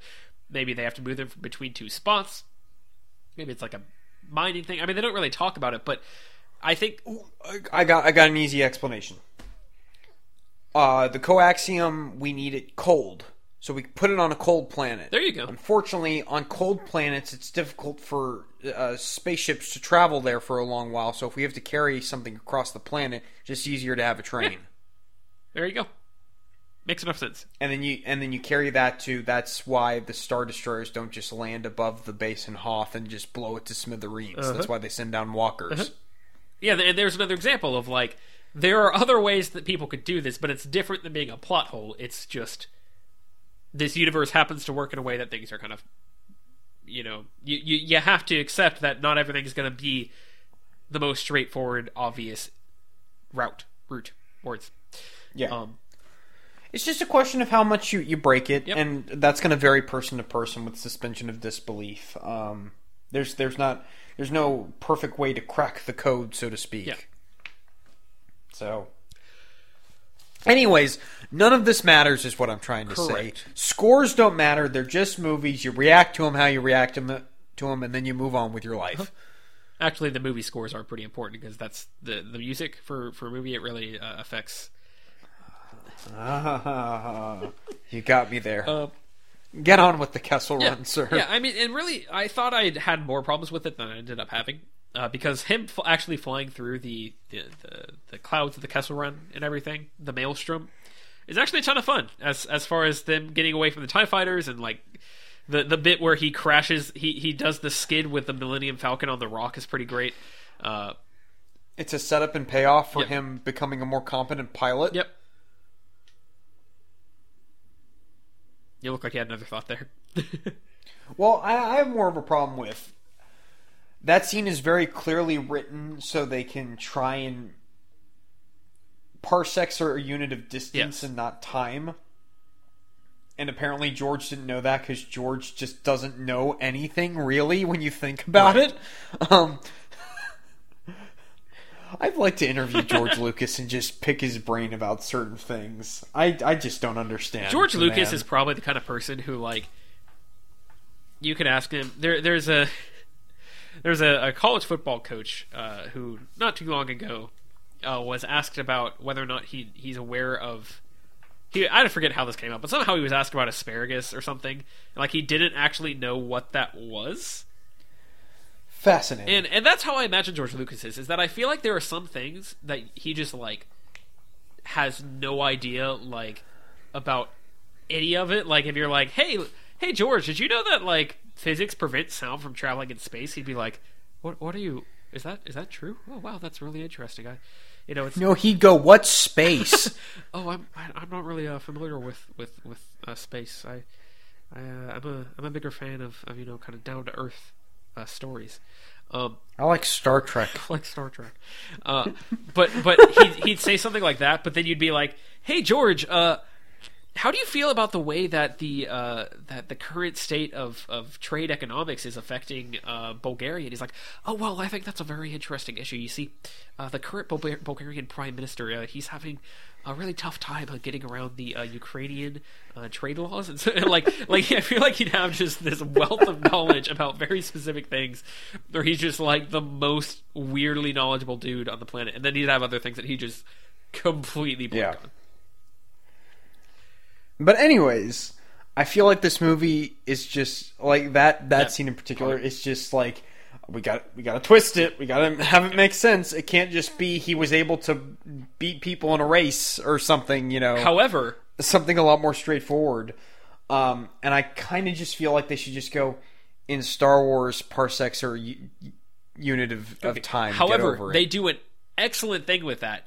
Uh, that kind of paints the entire thing in a new light, um, where they have him say say to a person after they, they get off the planet and they finally get down or get out of the Kessel Run and they finally get down to Savareen, I think they're going to, and they, he's talking to one of the, the people helping them with the coaxium, and he's like, "Just did the uh, Kessel Run in twelve parsecs with this thing," and and the guy just completely ignores him. And well, doesn't Chewbacca say and Chewbacca it was says, actually more than Chewbacca that? says something, and he's like, "Not if you round down," and that's spectacular because then that immediately paints him referencing that because no one really reacts to that when he says that in. Uh, is it in New Hope or is it in Empire where he says that? New Hope, right? It's in a new. Hope. Nobody really reacts to that when he says that, right? Because nobody knows what that is. The only other time that is referenced beyond that Is is, Force Awakens, Rey, and which Force is great because then Rey, like at that point, she gets the number wrong. yeah, and at that point, it's also like Rey probably has no idea what that actually is. It's just in, in terms of this is the legend that's been passed down to her about Han Solo because he's the amazing rogue uh, smuggler. You're, dang it, Tyler, you're winning me And over on that, it. no, I love they they do so because they could have just left it at that. They could have just been he did the Kessel Run in twelve parsecs. Look, he did the thing, and then never reference it, and that would have been one thing. Yeah. That would have been fine. It would have been we did the obligatory fan service, but they added an entirely new twist on it by making it something that like no one actually really cares about. That it's not a race. It's not And and he's kind of lying about it. and I think that's wonderful. Um, yeah, yeah, I think that's a great thing of doing that. Um, kind of goes back to our overall discussion of the fan service in this movie, and something we didn't even mention is the way that he wins the Millennium Falcon. We actually see him win it, uh, really in two separate games, and it's wonderful. The the the gambling scenes with him and Lando are just spectacular, especially when he he slips the card out from his his uh, little card sleeve. Um, Yeah. that's just great. And he doesn't use it to win. He doesn't use it to cheat, which is ah, it's it's Yeah. it's wonderful. Um, all of that is just so well done, and their interactions are amazing. Um, anyway, Kessel Run. I would make the argument. Well, specifically, yes, them landing on the planet and starting a droid Yes. rebellion. The mining planet scene. Um, the droid rebellion is wonderful. It's hilarious, and there, there's just utter chaos. And I feel like we should leave it at that. It should just be. And I don't know how exactly you kind of maneuver L three through the rest of the plot if you do it do it like that, because there is the reference of oh she's going to end up being the navigation system. That's how they get through the the Kessel Run, something like that. yeah. But uh, it it feels like there's a point specifically when L three gets shot where we just completely kind of like stop the movie to try and have some like introduce drama to it for like five minutes. Uh, and up to that point, it had been so. So I'm trying to remember what we'd done before that. Uh, they had been they kind of flew up to the Kessel Run, they or the Maelstrom. They found it. So if we don't have that, uh, if we don't have them stop the movie to talk about L three, don't have them take extra time on the mining planet to escape, all that sort of thing. I almost feel like what you could do is have her be like, "I'm staying here. I love this place," and then she like downloads her navigational database onto something that they give to her, give to them. Something along those lines would be more efficient and not because I, I just don't think you really anybody really feels anything when L three dies because they were just seconds earlier having a very comedic uh scenario with all this like yes escape droids and it's funny it's really Yeah. good I like her as a character You know, it's it's it's strange because I feel like I'm usually the one that's pointing out the weird, jarring tone switches, but for some reason it didn't no. bother me all that much. I, I feel like in, I feel like that just kind of halts because if you take that out let me let me explain more in the context of why I like it I would like it to be that way we also need to talk about L three herself, we do and people hate her. Do they? Apparently, I think I don't know. uh but there's the Jay in Red Letter Media referred to her as the worst Star Wars character since Jar Jar oh my Binks. gosh I'm like, Not even red letter. you guys just Not even red letter media knows don't what they're saying to- about Star Wars anymore. Like it's it's. I I do agree pretty much 100% with the, the, the Plinkett Last Jedi review. Sure, I haven't I haven't seen it, but I because I Although haven't seen it. Rich Rich and Mike really liked Solo, so Interesting. Anyway, Jay was the only one who was like, I didn't care for it that much. uh, anyway, and I'm like, nobody cares for you, Jay. calling Just you out, love Jay, whoever I you are. Uh, but yeah, the um, i- if we get if we cut that out, then what we have is they get to the maelstrom, uh, they get to the mining planet. I feel like I'm missing something. No, that's right, isn't it? They get to the mining planet from, or do they get? Yeah. Is the mining planet Another bit of fan service. what? Fan service. Alex's fan service alert. off Wow! on my phone. Um, Beckett is wearing the disguise that Lando has in Return of the Jedi when he's in Oh yeah, Jabba's yeah, palace. yeah. Neat little thing. I guess the idea is that that's just like on the Millennium Falcon floating around. There's not, there's not a stupid line where Lando where Beckett's putting that on and Lando says, "You would never catch me wearing that." Or or where Lando says, "Hey, that's my favorite suit. Don't uh you could do it either Yeah, way. yeah. yeah. Don't, you know, it, it like I said, it, it, I, I could understand somebody saying, "Oh, that's kind of stupid that they had to throw that in there," but they don't call attention to it. It's not like the focus of the scene. it feels like the same universe because they don't turn it into a glorification of the universe. They they just turn it into here's some elements from that universe you really like. Um, but my my overall point with the the pacing of the, the kind of not even the final act, but up to that, just like that sequence from when they get on the mining planet to end of the Kessel Run, they get to Savareen. I feel like because if you if you take out this, there's a good five minutes where they are there's like more fighting that drags on on the mining planet because L three is getting hurt, and then they have to kind of mourn for L three and they try to fix her, um, that sort of thing. And there's a it almost feels like they're trying to play her death for laughs.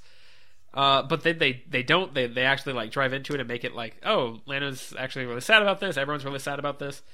Um, but then like later on they kind of back off because Qi'ra uh, rips like a piece out of her and and says like sorry and then runs off. Anyway. Uh, so they get on the mining planet. The, the everything on the mining planet is pretty fun where they they trade Han and and Chewie as slaves and uh, it's a nice bit where Qi'ra sneaks him the uh, the dice, the lucky dice, and it's it's it's great because like which retroactively helps to strengthen the dice being present in Yep. Last Jedi. Yep. um and it's it's great Who who could have seen that coming? and that specific moment is great because she hands it to them and, and Han's like oh yeah she loves me she gave me the dice back yeah this is awesome and like that's the kind of the expression he has while while Qi'ra's Yeah. watching after her or after him like just completely It's like, like it's like that moment in uh, Dumb and Dumber where Jim Carrey goes, "So you're telling me there's still a chance?" yeah Yeah. And Qi'ra's Qi'ra's looking after him like, oh god, this is he's he's gonna get just horribly Should have let him down easy. yeah, yeah, basically. Um, and uh, but but all that's really fun, and they they they break out. It's it's excellent that L three is just like I don't know, go free your friends or whatever when she she knocks a droid out of the way. Uh, and, and removes her, removes the restraining bolt. Another reference, little thing, not really like at all you know called attention to because it's just like oh she has to remove the Right. restraining bolts. That's why all these droids are locked up. It's a functional plot Yeah. device. Um and then uh the, everyone slowly just like starting rebellion and, and the every, the plan just going like into complete chaos. That's wonderful. And i feel like if you just have them get the coaxium after all the fighting they roll Well, you up know what's even better? Like we just have excitement for what's going on. It's not just like everybody's depressed and it's like, oh, we've got to we've got to do the thing Uh-huh. before the blue laser shoots up in the sky and then we're all screwed. You know, we have a character who's just like, I'm so glad we took on this job, and I'm like, I'm so glad I'm in the theater watching this. yeah um it's almost like it's fun to watch people have fun uh but it, it would How dare you? it would be great. If they got all the they did that they got the coaxium up to the ship and they took off. And then we take off and immediately oh no star destroyer. Gotta swerve into the maelstrom. All right tie fighters gotta fly around and you know get get through the rocks and oh no there's the big monster. What are we gonna do about this? Oh there's the maw oh we are about to go sucked into this weird black hole wormhole vac- vacuum thing. Ah we just barely escaped. Boom. Like that i feel like would be a, such a a more effective energetic stretch if we didn't slow down have at any like point. um you could almost have L3 plug herself Uh-huh. into the the thing and then there's like an electrical shock Yeah. or something and she's like oh it accidentally copied my s my yeah. consciousness or Oh, something that'd be great. my AI my programming into the computer yeah. and it's like Or- so there's a, still an L3 Yeah, out there Or if you just but then we also have L3 in Yeah. the ship I don't And if you just- Y- they- you- there's, there's ways if you do something that like oh uh, she's or the the Falcon's gotta like have this uh, this information like directly uh, uh, present so that we can use it for the navigation systems. Like we can't we, you can't just like navigate us with your normal systems. Like it's gotta you know we've got to make Yeah. sure it's it's down to the millisecond. So we got and so before Yeah. beforehand she downloads her her database onto the Falcon. Like I feel like that would work just fine. Um, and and then you just have her be on the ship when Fal- when Lando flies off, and then she's out of the movie, and we don't have to worry about accounting for her in the final act. Um, I feel like that would work a lot better, and that's that's really my only like major quibble outside. I mean, and that kind of goes in with the thing what I said my, was my worst thing about the runtime being, uh, could, you know, a little bit too long. Uh, Yeah. I just feel like you could, could cut some of that, and I think it would work better. Um, Okay. you want to talk about all Um, three, and then maybe we'll jump into that final act. Yeah, uh, she's a social justice warrior, and I hate Correct. her. See, I, I have a hard time. It, it's it's hard for me to decipher. Is is it supposed to be like like kind of a Holdo type thing? I don't know. Where it's just like we're just trying to be more progressive with what's going on, um, and very of our current times, or is she supposed to be a parody? I don't think it's really supposed to be. Or is it supposed to be a healthy mix of both? yeah, I think it's. I don't I think know. it's just a fun character.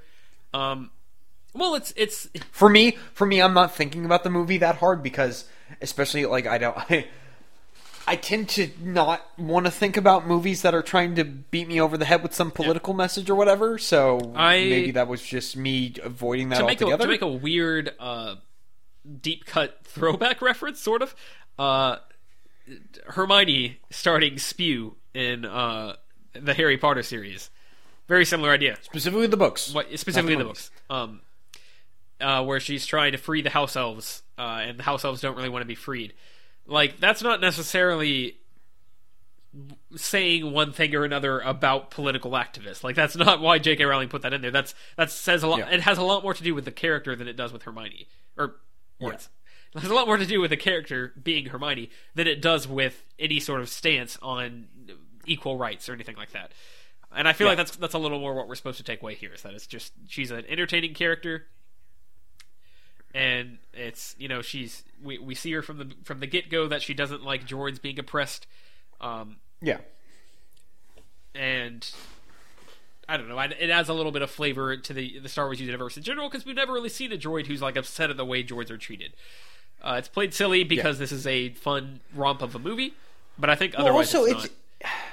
It's not a thing that just comes out of nowhere because we know s- droids are abused in Star Wars. Yes. And like they're thought of as second class Well, citizens. doesn't she watch That's a a- droid get destroyed or whatever when Yeah, because where they're at when when Han you know plays Lando at cards the first time, it's Sabacc. Um, there's a droid cage fight Uh-huh. Where droids are forced to kill each other. Well, I was just gonna say, isn't that one of the droids that explodes, uh, or whatever, or something, something like that in uh, with the uh, uh, words Jawas in New Hope? oh, I'm sure it's one of those, or, or one that's like abused by Jabba in his palace in Return of Yeah, the Jedi. yeah, something like that. This Same type of droid. Um, yeah. So it's a nice little bit of I flavor. have I have no I have no problem with any of Yeah. that. People need to get over it. Yeah. I mean, I don't, I don't think it is, I, but I, yeah, yeah, I agree. Can we not just stop and smell the roses? The answer is no. Anyways, moving on to the final Yes. act. Um, I remember watching this, and at this point in the movie, when we got to like Savareen, I was kind of like, "Okay, this is this has been a fun ride. I really enjoyed this." yeah, And then we get to uh, Enfys Nest shows up. She's like, "I'm a girl," and another thing, not Ooh, not obviously. Oh, this is Jimmy Smits's daughter, or oh, this is uh, yeah, like Leia's older sister, or this is Mace Windu's half sister. uh, uh, it's not. This is not Bail Organa. Um, this it's it's Shmi Skywalker. yeah, like there's none of that. It's Darth Maul. oh wait, they did that Oh, later that'd be great though. If it was just Darth Maul, it's like, wait, what? Oh yeah, now he's working with the rebels. Um, it's fine. But yeah, it's just character. Oh, would you look at that? we have a new character approaching. Um, and yeah, and she's a good good actress. Just uh, nice little interesting side character. Well, just well, just her whole thing where she kind of lays out her motivation. She explains the origins of Beckett's Darth Maul's organization, how they cut out the the tongues of every man, woman, and child, and then you realize none of the people on this planet have have had any dialogue. Oh, Yeah, Um, and it's it, and then she she mentions that her mom died.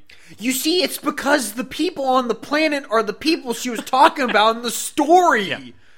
Uh, oh, and then and then The movie would have been terrible if she said that. and then and then she the the person the old lady draws the symbol of the Crimson Dawn on the uh on the like piece of metal and Crimson and, Dawn, and, you- what- and you recognize it.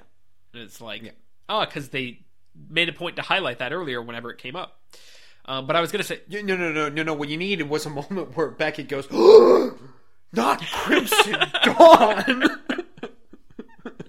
well, that's what I was gonna say is also and then Chewie rips off Qi'ra's arm with the tattoo. And then Han goes, "Wow, hey Kira, maybe you should have let the Wookiee win." Um, but then, uh, yeah, I was gonna say, uh, in, yeah, Nest. Is it Nest or Ness? Nest. I don't Yeah, care. Enfys.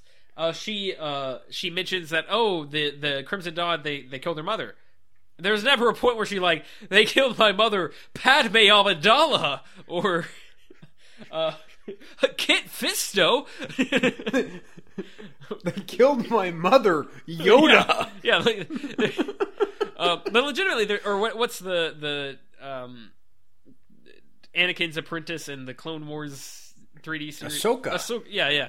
Um, there's never a point where I saw an article where they were like, oh. Uh, or an article from like some Nerdist thing or something like that. I don't think it was Nerdist. I don't. I whoever it was deserves all the shame, so I don't want to like blame them unfair, unfairly. But Let's say Collider. yeah, that sounds good. Uh, an article about how they they they had a theory that she was Darth Maul's daughter. And I was like, "Are No, you no, no, that's, dumb?" That's let, let's let's not let's not talk down Collider. Let's let's say it's heroic Hollywood. How about yeah, that? but I was like, "Are you?" What? Them and their clickbait nonsense. Did, did you hear what I said though about the, Repeat. the, the they said that she was Darth Maul Darth Maul's daughter, and I was like, "Well, how does what?" Did you think before you wrote a thing? Darth Maul got his bottom half cut off. How does that work? It's like a I Thanos think thing. he's missing. she's I she's the think he's Gamora missing to some- Darth Maul. I think he's missing some very important elements to make that process like work. his legs. Uh, but yeah. Anyway, um, they didn't do any of that. She's just a character. She's a pretty good character. We like her. Would you look at that? They didn't need to like Yeah, slap then- her then over the promotional material either. It's just like okay, Once again, this is kind of the best way you can handle this. I have somewhat of a problem with Han helping the rebellion. Well, and that's and it's again, point. it's the exact same thing. Of they they were in very much in danger of going too far with that. I think, Yeah. and they didn't.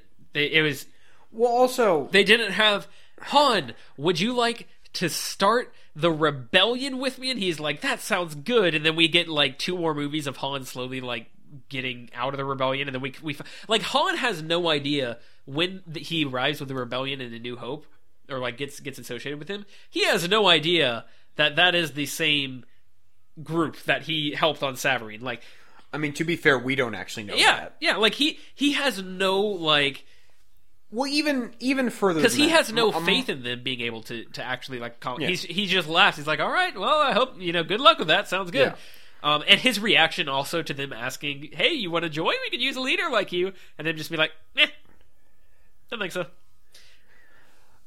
I, I think more of my problem goes to Qi'ra going. "Y- You don't know what I know. You're you're actually the good guy. No, and I feel like, and that this is a prequel problem that most prequel movies have. If you're trying to watch this before you were watching the original Star Wars, it's not a surprise when Han Solo comes in last minute and saves I don't know. Luke and because I I really like them them throwing that in there and kind of lampshading that the fact that Han's and I and for one it's the fact that Han's supposed to be the, the rough and gritty guy um in New Hope and then he never really is um but I really like the fact like like he, there's never really a point where you think oh this is the bad guy he's just too charming and like too clearly one of our protagonists uh, and I really like the fact that she says that but then he turns around he gets completely screwed by her and he shoots Tobias, and he and he shoots Beckett. which is like He shot first. yeah. Well, first of all, he shot first, of course. Again, fan service,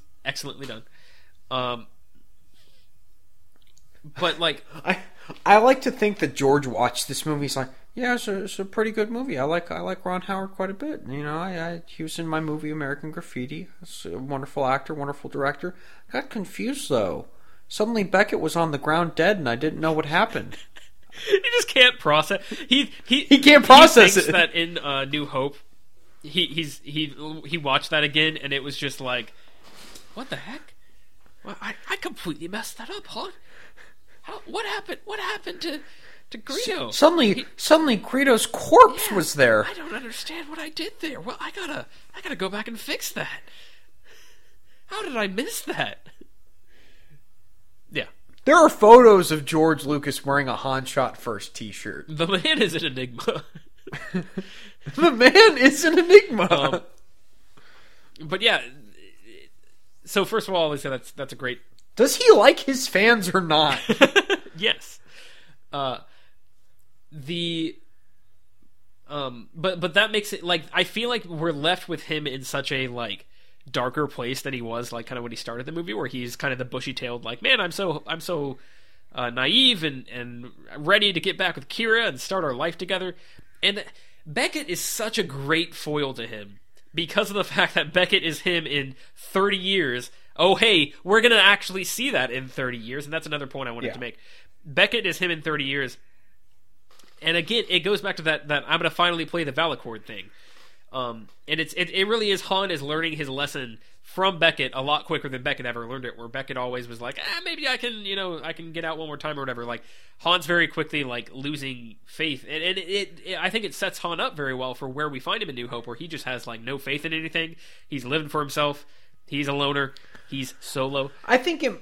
I think it might. Ah, ha, ha, he did the thing. I think it might just be more the movie ends a little too optimistically for Yeah. me. Like I wish they had played more into the dark ending. Like I think it's partly the fact that Qi'ra doesn't directly screw him over True. in any way. She sort of just leaves. Like I thought at the end, just watching the movie for the first time, I thought, is he gonna have to like shoot her, or is she gonna like screw him over, or, or, or something? What's gonna happen here? And then she just leaves. I'm like, eh, it's a little heartbreaking. It's just, I don't know. I don't know. I feel like their relationship- I feel like Han would almost be like. Oh my God! Was there like somebody else on on the yacht that I didn't know about? Well- Did somebody kidnap her or kill her or something? Chewie, let's chase after him. I think they play that well, though. I did have one thought where I think that maybe they should have had Beckett because Beckett says you can't trust anybody, including her. Like you're still so naive. I feel like they should have had that be the moment where she starts to fly off, and then and then Han being like, and then Beckett like like laughing at Han for being you know naive and whatever, so that we we get a little bit more of Han's reaction. I think that would have been that would have been good. Um, Or even like she flies away and and Beckett just shakes his head and says, "I'm sorry, kid," and that's when he starts to pull his blaster and Han just shoots him right then Yeah. and there. I think that would have been good. Um, we do get a good reaction shot from from Han as as she flies away. Um, Yeah, all things considered, not like a huge missed opportunity, but they probably could have synced that up a little more. Um, I wish the ending of the movie had been had felt a, little little, bit more tragic. and, and in the end, and that's something that, that's really interesting to me. This movie is almost a tragedy because it's really about Han losing his sense of like wonder and optimism. Like, I mean, he's Yeah. still got some of that, and he always does. But the beginning, go like you can. See, it's a character arc. Remember when movies had those? Oh, right, it was this year. Uh, What? but the just like watching him go from like the beginning where he's just so like I'm gonna find Qi'ra and Ki- or Qi'ra. No, Tyler. I'm used to Batman versus Superman, where Batman goes from being a murderous prick to a murderous prick. great transformation. I, I felt it. Uh-huh. I felt it in my bones. I I cried. I agree. Continue. But yeah, it's it's the sort of thing where th- th- there's a you can genuinely tell that he is he is a more broken, uh, cruel man at the end of this. Yeah. and I think that plays into the fact that like she. I don't think she ever would have expected him to shoot Beckett. Like the fact that that uh, where she says, "Oh, you're the good guy." Yeah, you, I don't know what you're talking about. Like you're, you know, you're you're you're awesome. Like like you know, you're I'm too good for you. And then he turns around and murders his mentor. Like it's without without really, yeah. I don't know. also feeding more into that as as kind of my problem. I feel like we needed a few more flashes of her going dark instead of them just constantly saying, "Han, you don't know what she's done." I feel like we need a few hints, Maybe. J- just in terms, just in terms of how she behaves in like combat, mm-hmm. where she's just like she is cruel. She doesn't just take people out; she she eviscerates them.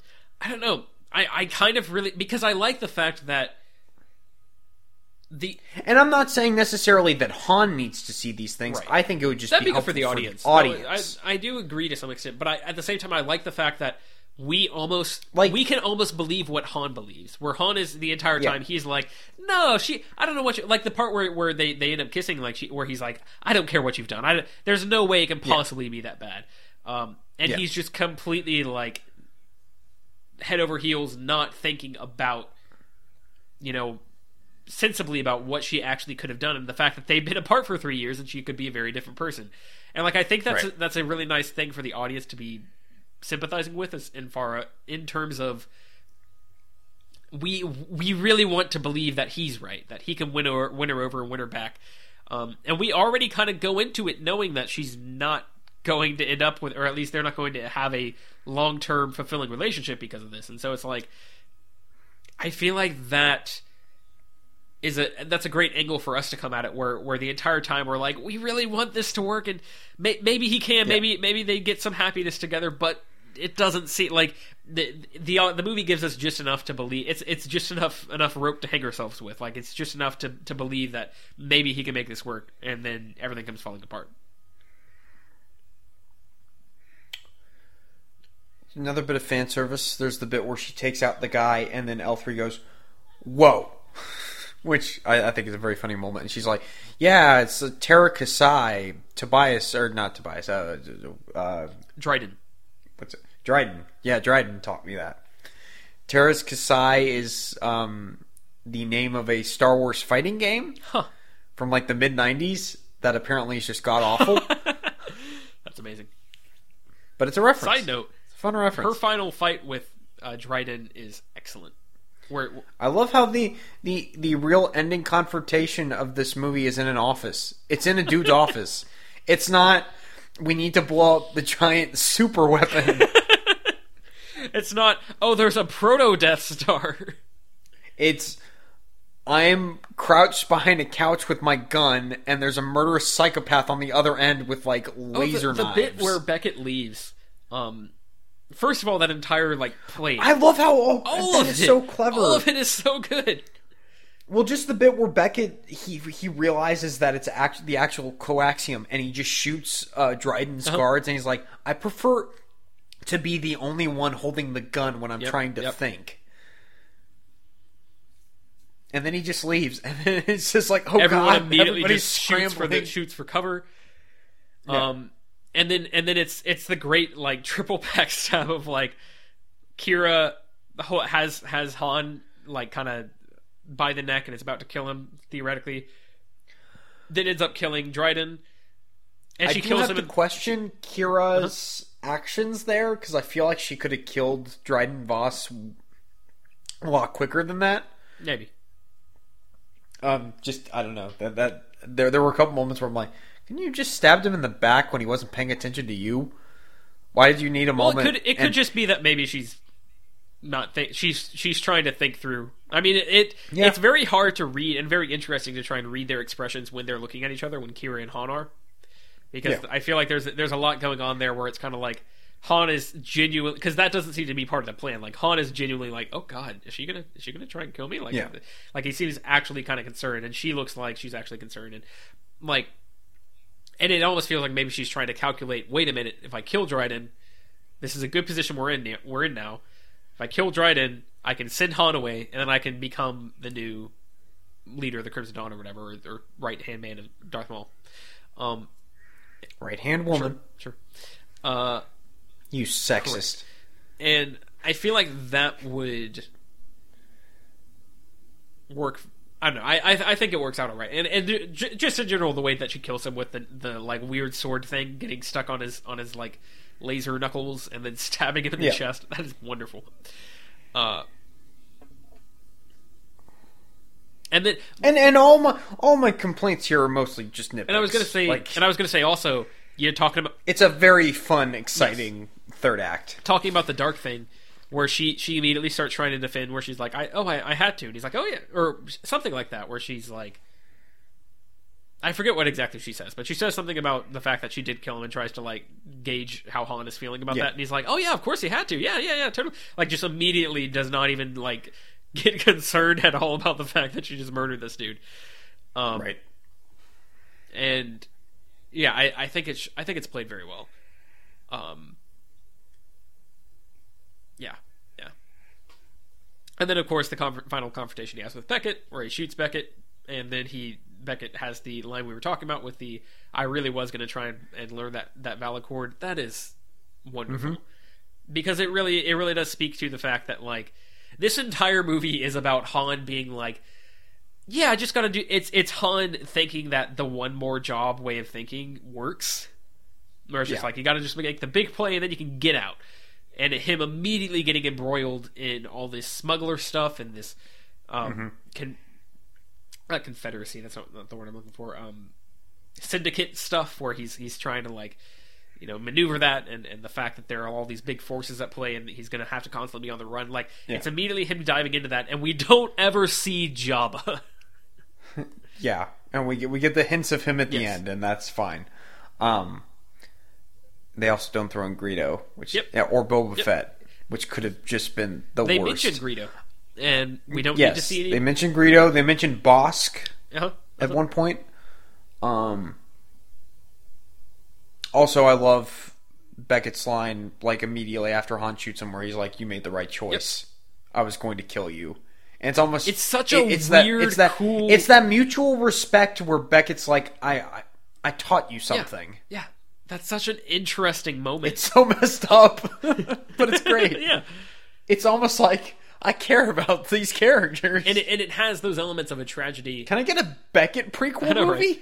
It has those elements of a tragedy where you're like, y- y- a tragedy is ultimately a, a story in which the characters, you know, the choices they're going to make from the beginning, and you keep hoping they're not going to make those choices, and then they totally do. then, even with the, I think actually when you think about it, with having this as a tragedy and then thinking about how Han's ultimate ending, I was- Force I wanted to make it's that just point. all, it's just Well- all super sad, and that makes it all the more effective. Exactly, and if you think about like.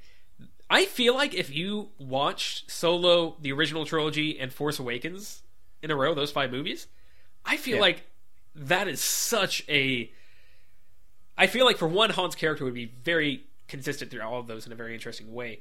Um, but that would just Yeah. be such a interesting, sort of very depressing, uh, but just ultimately like rewarding experience. And I'll have to I'll have to do that at one point because I ain't, I ain't never watching those prequels again. Um, uh, but I feel like that would be such a cool. You still have your Blu-ray copies of them, correct? Yeah, because I got the full set, so You have them. I do. That's true. I'm not. I'm gonna. I'm not gonna sell just those three. But what if it's the type of situation where we're, we're doing like riff tracks and we're just like making fun of it the whole time? Yeah, maybe. I'd be My fine. with- overall point. I want to marathon Star Wars, like all of them. Oh my gosh. I want to do it. Now, now here's my question. I guess you have to watch Rogue One before New Hope, right? Yeah, because it, it immediately leads into it. Onto it. But I really wouldn't even want to like watch Rogue One again after watching this. Is this the? Yeah, Here's here's a question. it's the best prequel. Best prequel ever. Full stop. Is it the best prequel movie ever made? well, I can't remember. Had you had you previously named something else the best prequel ever, or was this what you were calling? No, no, I, I, had, I had completely forgotten about this this ranking that I have in my head because prequel movies are just impossible to make apparently for Hollywood standards. Um, because we because they don't know how to make it. It's either good or it's consistent. with with the franchise. You can't do both. Because we mentioned First Class, not consistent with the franchise. X Men First Class is like the only good prequel, but its continuity is just I the worst. previously said that uh, Fantastic Beast for me held the title for about two weeks before Rogue One came out, however long that was. Um, and then I think Rogue One was the one that for me held the title for a while because it does end, up, end on a powerful upswelling moment leading into the next sequel. But now this one is like this is actually all I really want to see of the Star Wars universe before New Hope because it feels like Star Wars. Right. I I think I think of any Star Wars movie since 1983 this feels the most like Star Wars Yep. in terms of just its spirit. yeah. Don't at me. Rogue One sucks. It's fine. uh, It's fine. But yeah, it's I think this is the best prequel movie ever made. And I didn't even think of that until I just I just had that thought because I've I've brought that up before, like with the Hobbit movies, uh, and man, who would have thought of that? All right, Tyler, we've reached the 2-hour mark. What's your grade? I'm curious. How, where are you sitting first? Go go, lay it on me. I'm going I'm going B. Interesting. Just B. Just B. Mainly because I feel like I, I I'm subject to change, of course. Um, I'm, I I don't know if it's going to hold up because I've I've seen this three times so far. I don't know if it's going to hold up. Yeah, that's interesting because I kind of feel like it's going to. I, I kind of feel like this is only. I feel like people. This movie got just completely just bowled over by the context of Star Wars at the time it came out, and I feel like as people revisit this, just like especially when like the next one comes out and everyone's like, "Oh, we gotta go see the Star Wars movies again." All right, let's do that. Like, I feel like that's that's something that's really going to shine, just because this is such a. I feel like it's timeless because it's such a fun movie. It's just Yeah, a, a joy. yeah. Well, I And I think I- because ma- the main thing is I Force Awakens I gave a B. Did I have a hard time putting this. I have a hard time putting this above Force Awakens. why did you get Force Awakens a B? Because I'm a I'm a, I'm a tough. What did I get Force Awakens? I think a B plus. C minus. If I were drinking something just then, I would have spit it all out. So, you're welcome. That that didn't happen. Yeah, you gave it a B plus, and I gave it a B. So yeah, I, I have a hard time putting this above Force Awakens. Um, yeah, I. Uh, What I did I know. give the original Star Wars trilogy? Oh, gee. Get get back. Get, Let's just run through all the grades real quick. We'll have another episode yeah. where we Yeah, just yeah. run through the Yeah, grades after we've talked about Solo for two hours. All right, Star Wars A minus, Empire Strikes Back A, Return of the Jedi B plus.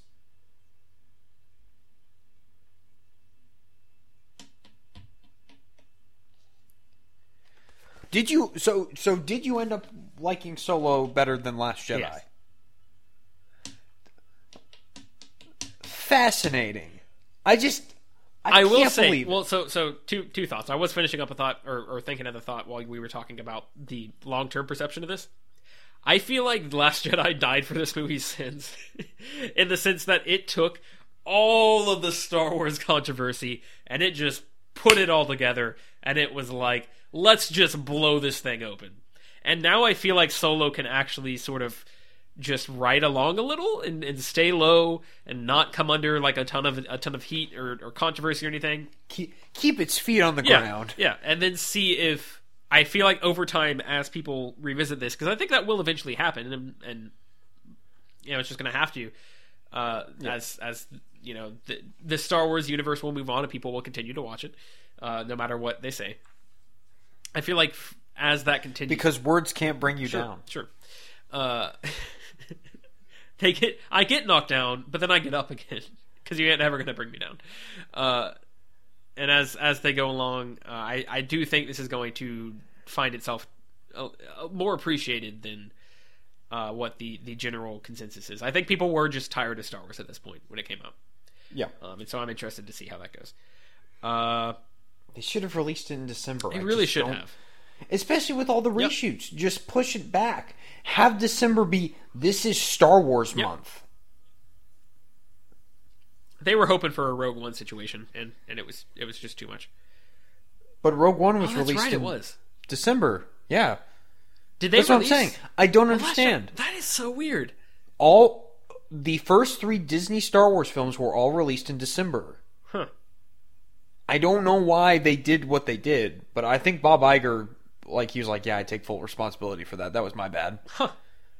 But at the same time, I'm like, but I thought you're smart, man. Like, Bob Iger is generally a, a stand-up dude. I feel like I'm, But- I'm sure but- there are people who are like, well, I mean, it's it's not a question of him being a stand-up dude if he if he chooses a release. No, no, no. But I, I'm saying like I, I generally I, I, I respect his his business making acumen or business decision acumen, uh, even if he makes a mistake every now and then. Which I'm sure there are some people who are just like vomiting.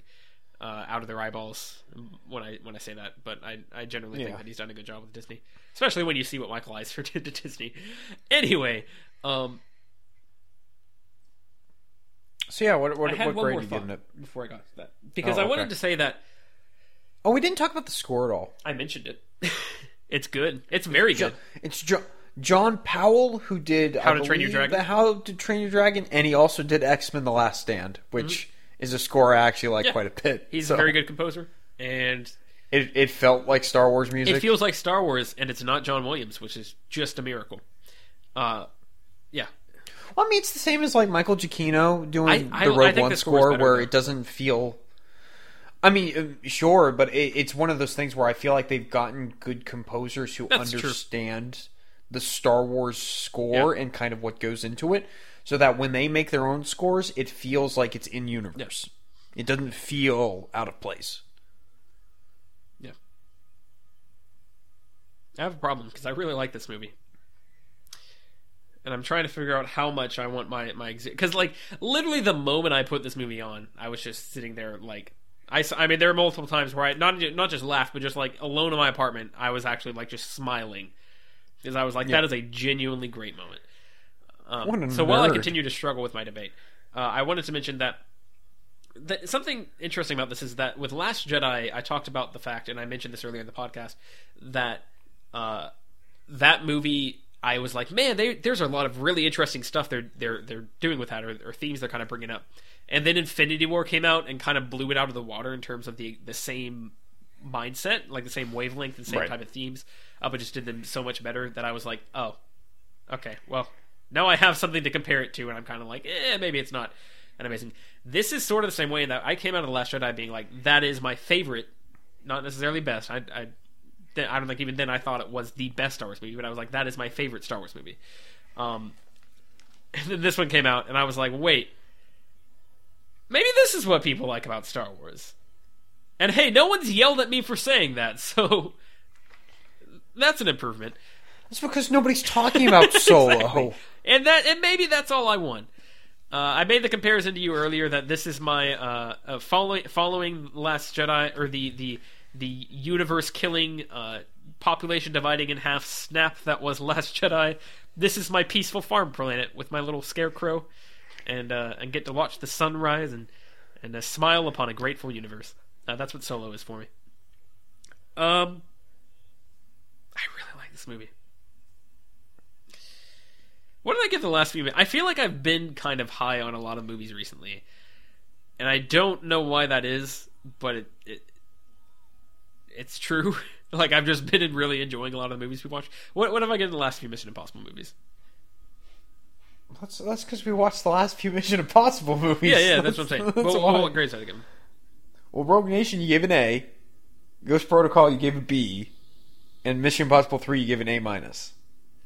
And then 2, you gave an F, but we don't talk about that.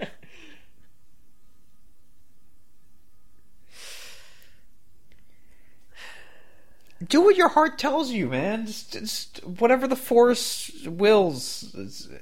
Insert stupid, nerdy dialogue to help you make your decision faster here. I'm going A. Oh my god. This is this is actually my favorite Star Wars movie. Um, in terms of Okay. uh, I, I, I can't follow you down that rabbit hole, You're but going I down understand. a path I can't follow. You're going down a path I Uh, but can't I follow. no no no I You're breaking and my again, heart. it goes back to the fact that I don't really have all that nostalgia for the first. I mean, Empire is the best Star Wars movie. That's I, I'm I'm not I'm never going to challenge that in terms of objective. This is the best thing. Um, but I think this is genuinely really really really good. Uh, and I mean, I'm not. My grade implies that I think it's objectively better than New Hope. I don't know that I necessarily think that, but I, there is subjectivity involved, and there is also a exactly 40 year gap. I got that right? New Hope was Oh, 77. 77. Okay. Um, almost 40 year gap. More than 40 year gap. Uh, movies have studios have gotten better at making movies. Uh, product in terms of production value is what I'm going for. And I think in terms of acting, I, I think in general, you're making weird faces at me. I'm shaking my head at Uh, everything. no, but I, I mean, genuinely, I think if nothing else, because the old ways are always better, Tyler. script is is the most is the I think the only debatable thing. I think everything else has generally come a very long way, and because of that, it's easier to enjoy something that's made today if it's good compared to something that was made. And this is also isn't this uh, Lawrence Kasdan? Him and his son, I Yeah. believe, wrote it. And it, did they do any of the new Disney movies aside from that? Lawrence Kasdan co-wrote Force Co-wrote, Awakens. He should have co-written Last Jedi. Yeah, probably. And that's sort of my thing is that like I remember, didn't I, when we were walking out of the theater, didn't I say Lawrence Kasdan should be having a hand in every single one of these yes, scripts? no, that's why that's why I remember that. Didn't Yeah. I say that when we walked out of the theater? for Solo, I, okay. specifically. Y- For the, yeah. It's just a ton of fun. Duh, you're making me change my mind. We're going B plus. Yeah! We're doing it. My man. It's the exact same scores we gave Rogue Nation, That's by hilarious. the way. I've given three straight B pluses. Two of the which were initially B's that I changed okay. to B May- pluses. Maybe, maybe the next movie we watch will, will uh, be a breakthrough, and, and you'll you'll finally get to that A range. Hey Tyler, what movie are we watching next week? I want you to say it because I'm not saying it. We are watching Jurassic Lost World: The Fallen Kingdom Three, the video game. Alan. Alan returns. That would have made it better. Man, I really do not I am very excited to watch this again. I hated it. I absolutely hated it. I should, I should mention, dear audience, that uh, I, I I did not actually think this was a good movie. However, I am very excited to watch it again. I hated it. I hate everything about it. Except for Chris Pratt and Bryce Dallas Howard. Because What about- what Chris Pratt's enjoyable, and I find Bryce Dallas Howard very pretty, and she's enjoyable as well. What about Jeff Goldblum? He's in it for like But 30 you said you hated everything. what is it? Stop pointing that hate at my family. All right, I I think Yeah. we've We talked talked- about so. we- this is one of our longest almost- episodes, isn't it? If we rant for another two minutes, we'll have broken the uh, the actual runtime of Solo. I don't know how that happened. We just can't stop talking about Star Wars. Apparently, as much as I don't want to. Um, you can find us online. I'll just random. I'll just randomly start talking about Star Wars out of very true. nowhere, just when we're just talking about other things. Um, you know, I was thinking about Last Jedi again, Tyler. And That I- and Spectre. My opinion hasn't really changed, but I want to talk about it some that, more. that Inspector. That's that's your uh, claim to fame.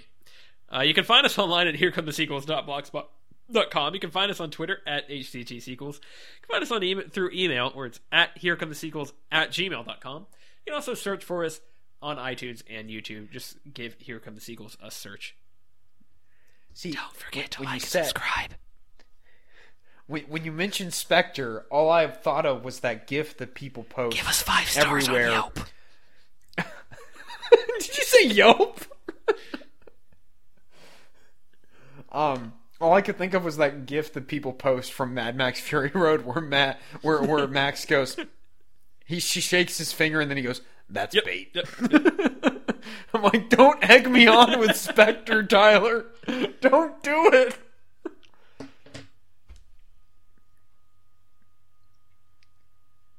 I just thought of an idea. Um, maybe it's because we've been talking about Red Letter Media too much, uh, where we do our own Wheel of the Worst, but it's of a bunch of movies that we've already reviewed, and we take another look at them. God. No. I will not risk watching Mission Impossible 2 again, sir. What will it be, Tyler? Will it be Spectre? Will it be X Men Apocalypse? Will it be Suicide Squad? Will it be Revenge of the Fallen? Or will it be Logan? just like just like terrible movies. Oh, one great work of cinema.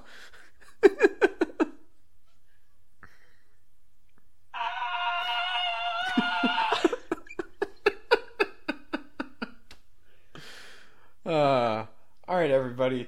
Thank you for listening. I feel like that was actually pretty. Considering how long we talked, I feel like we talked about Solo Nine. for great majority ten. of that. Happy New Year. We just crossed two minutes, crossed 50 minutes. Anyway. All right, everybody. Thank you for listening. We'll see y'all next time for one of the worst movies ever made. Harsh. Art is subjective. Nothing is real. Ain't that the truth?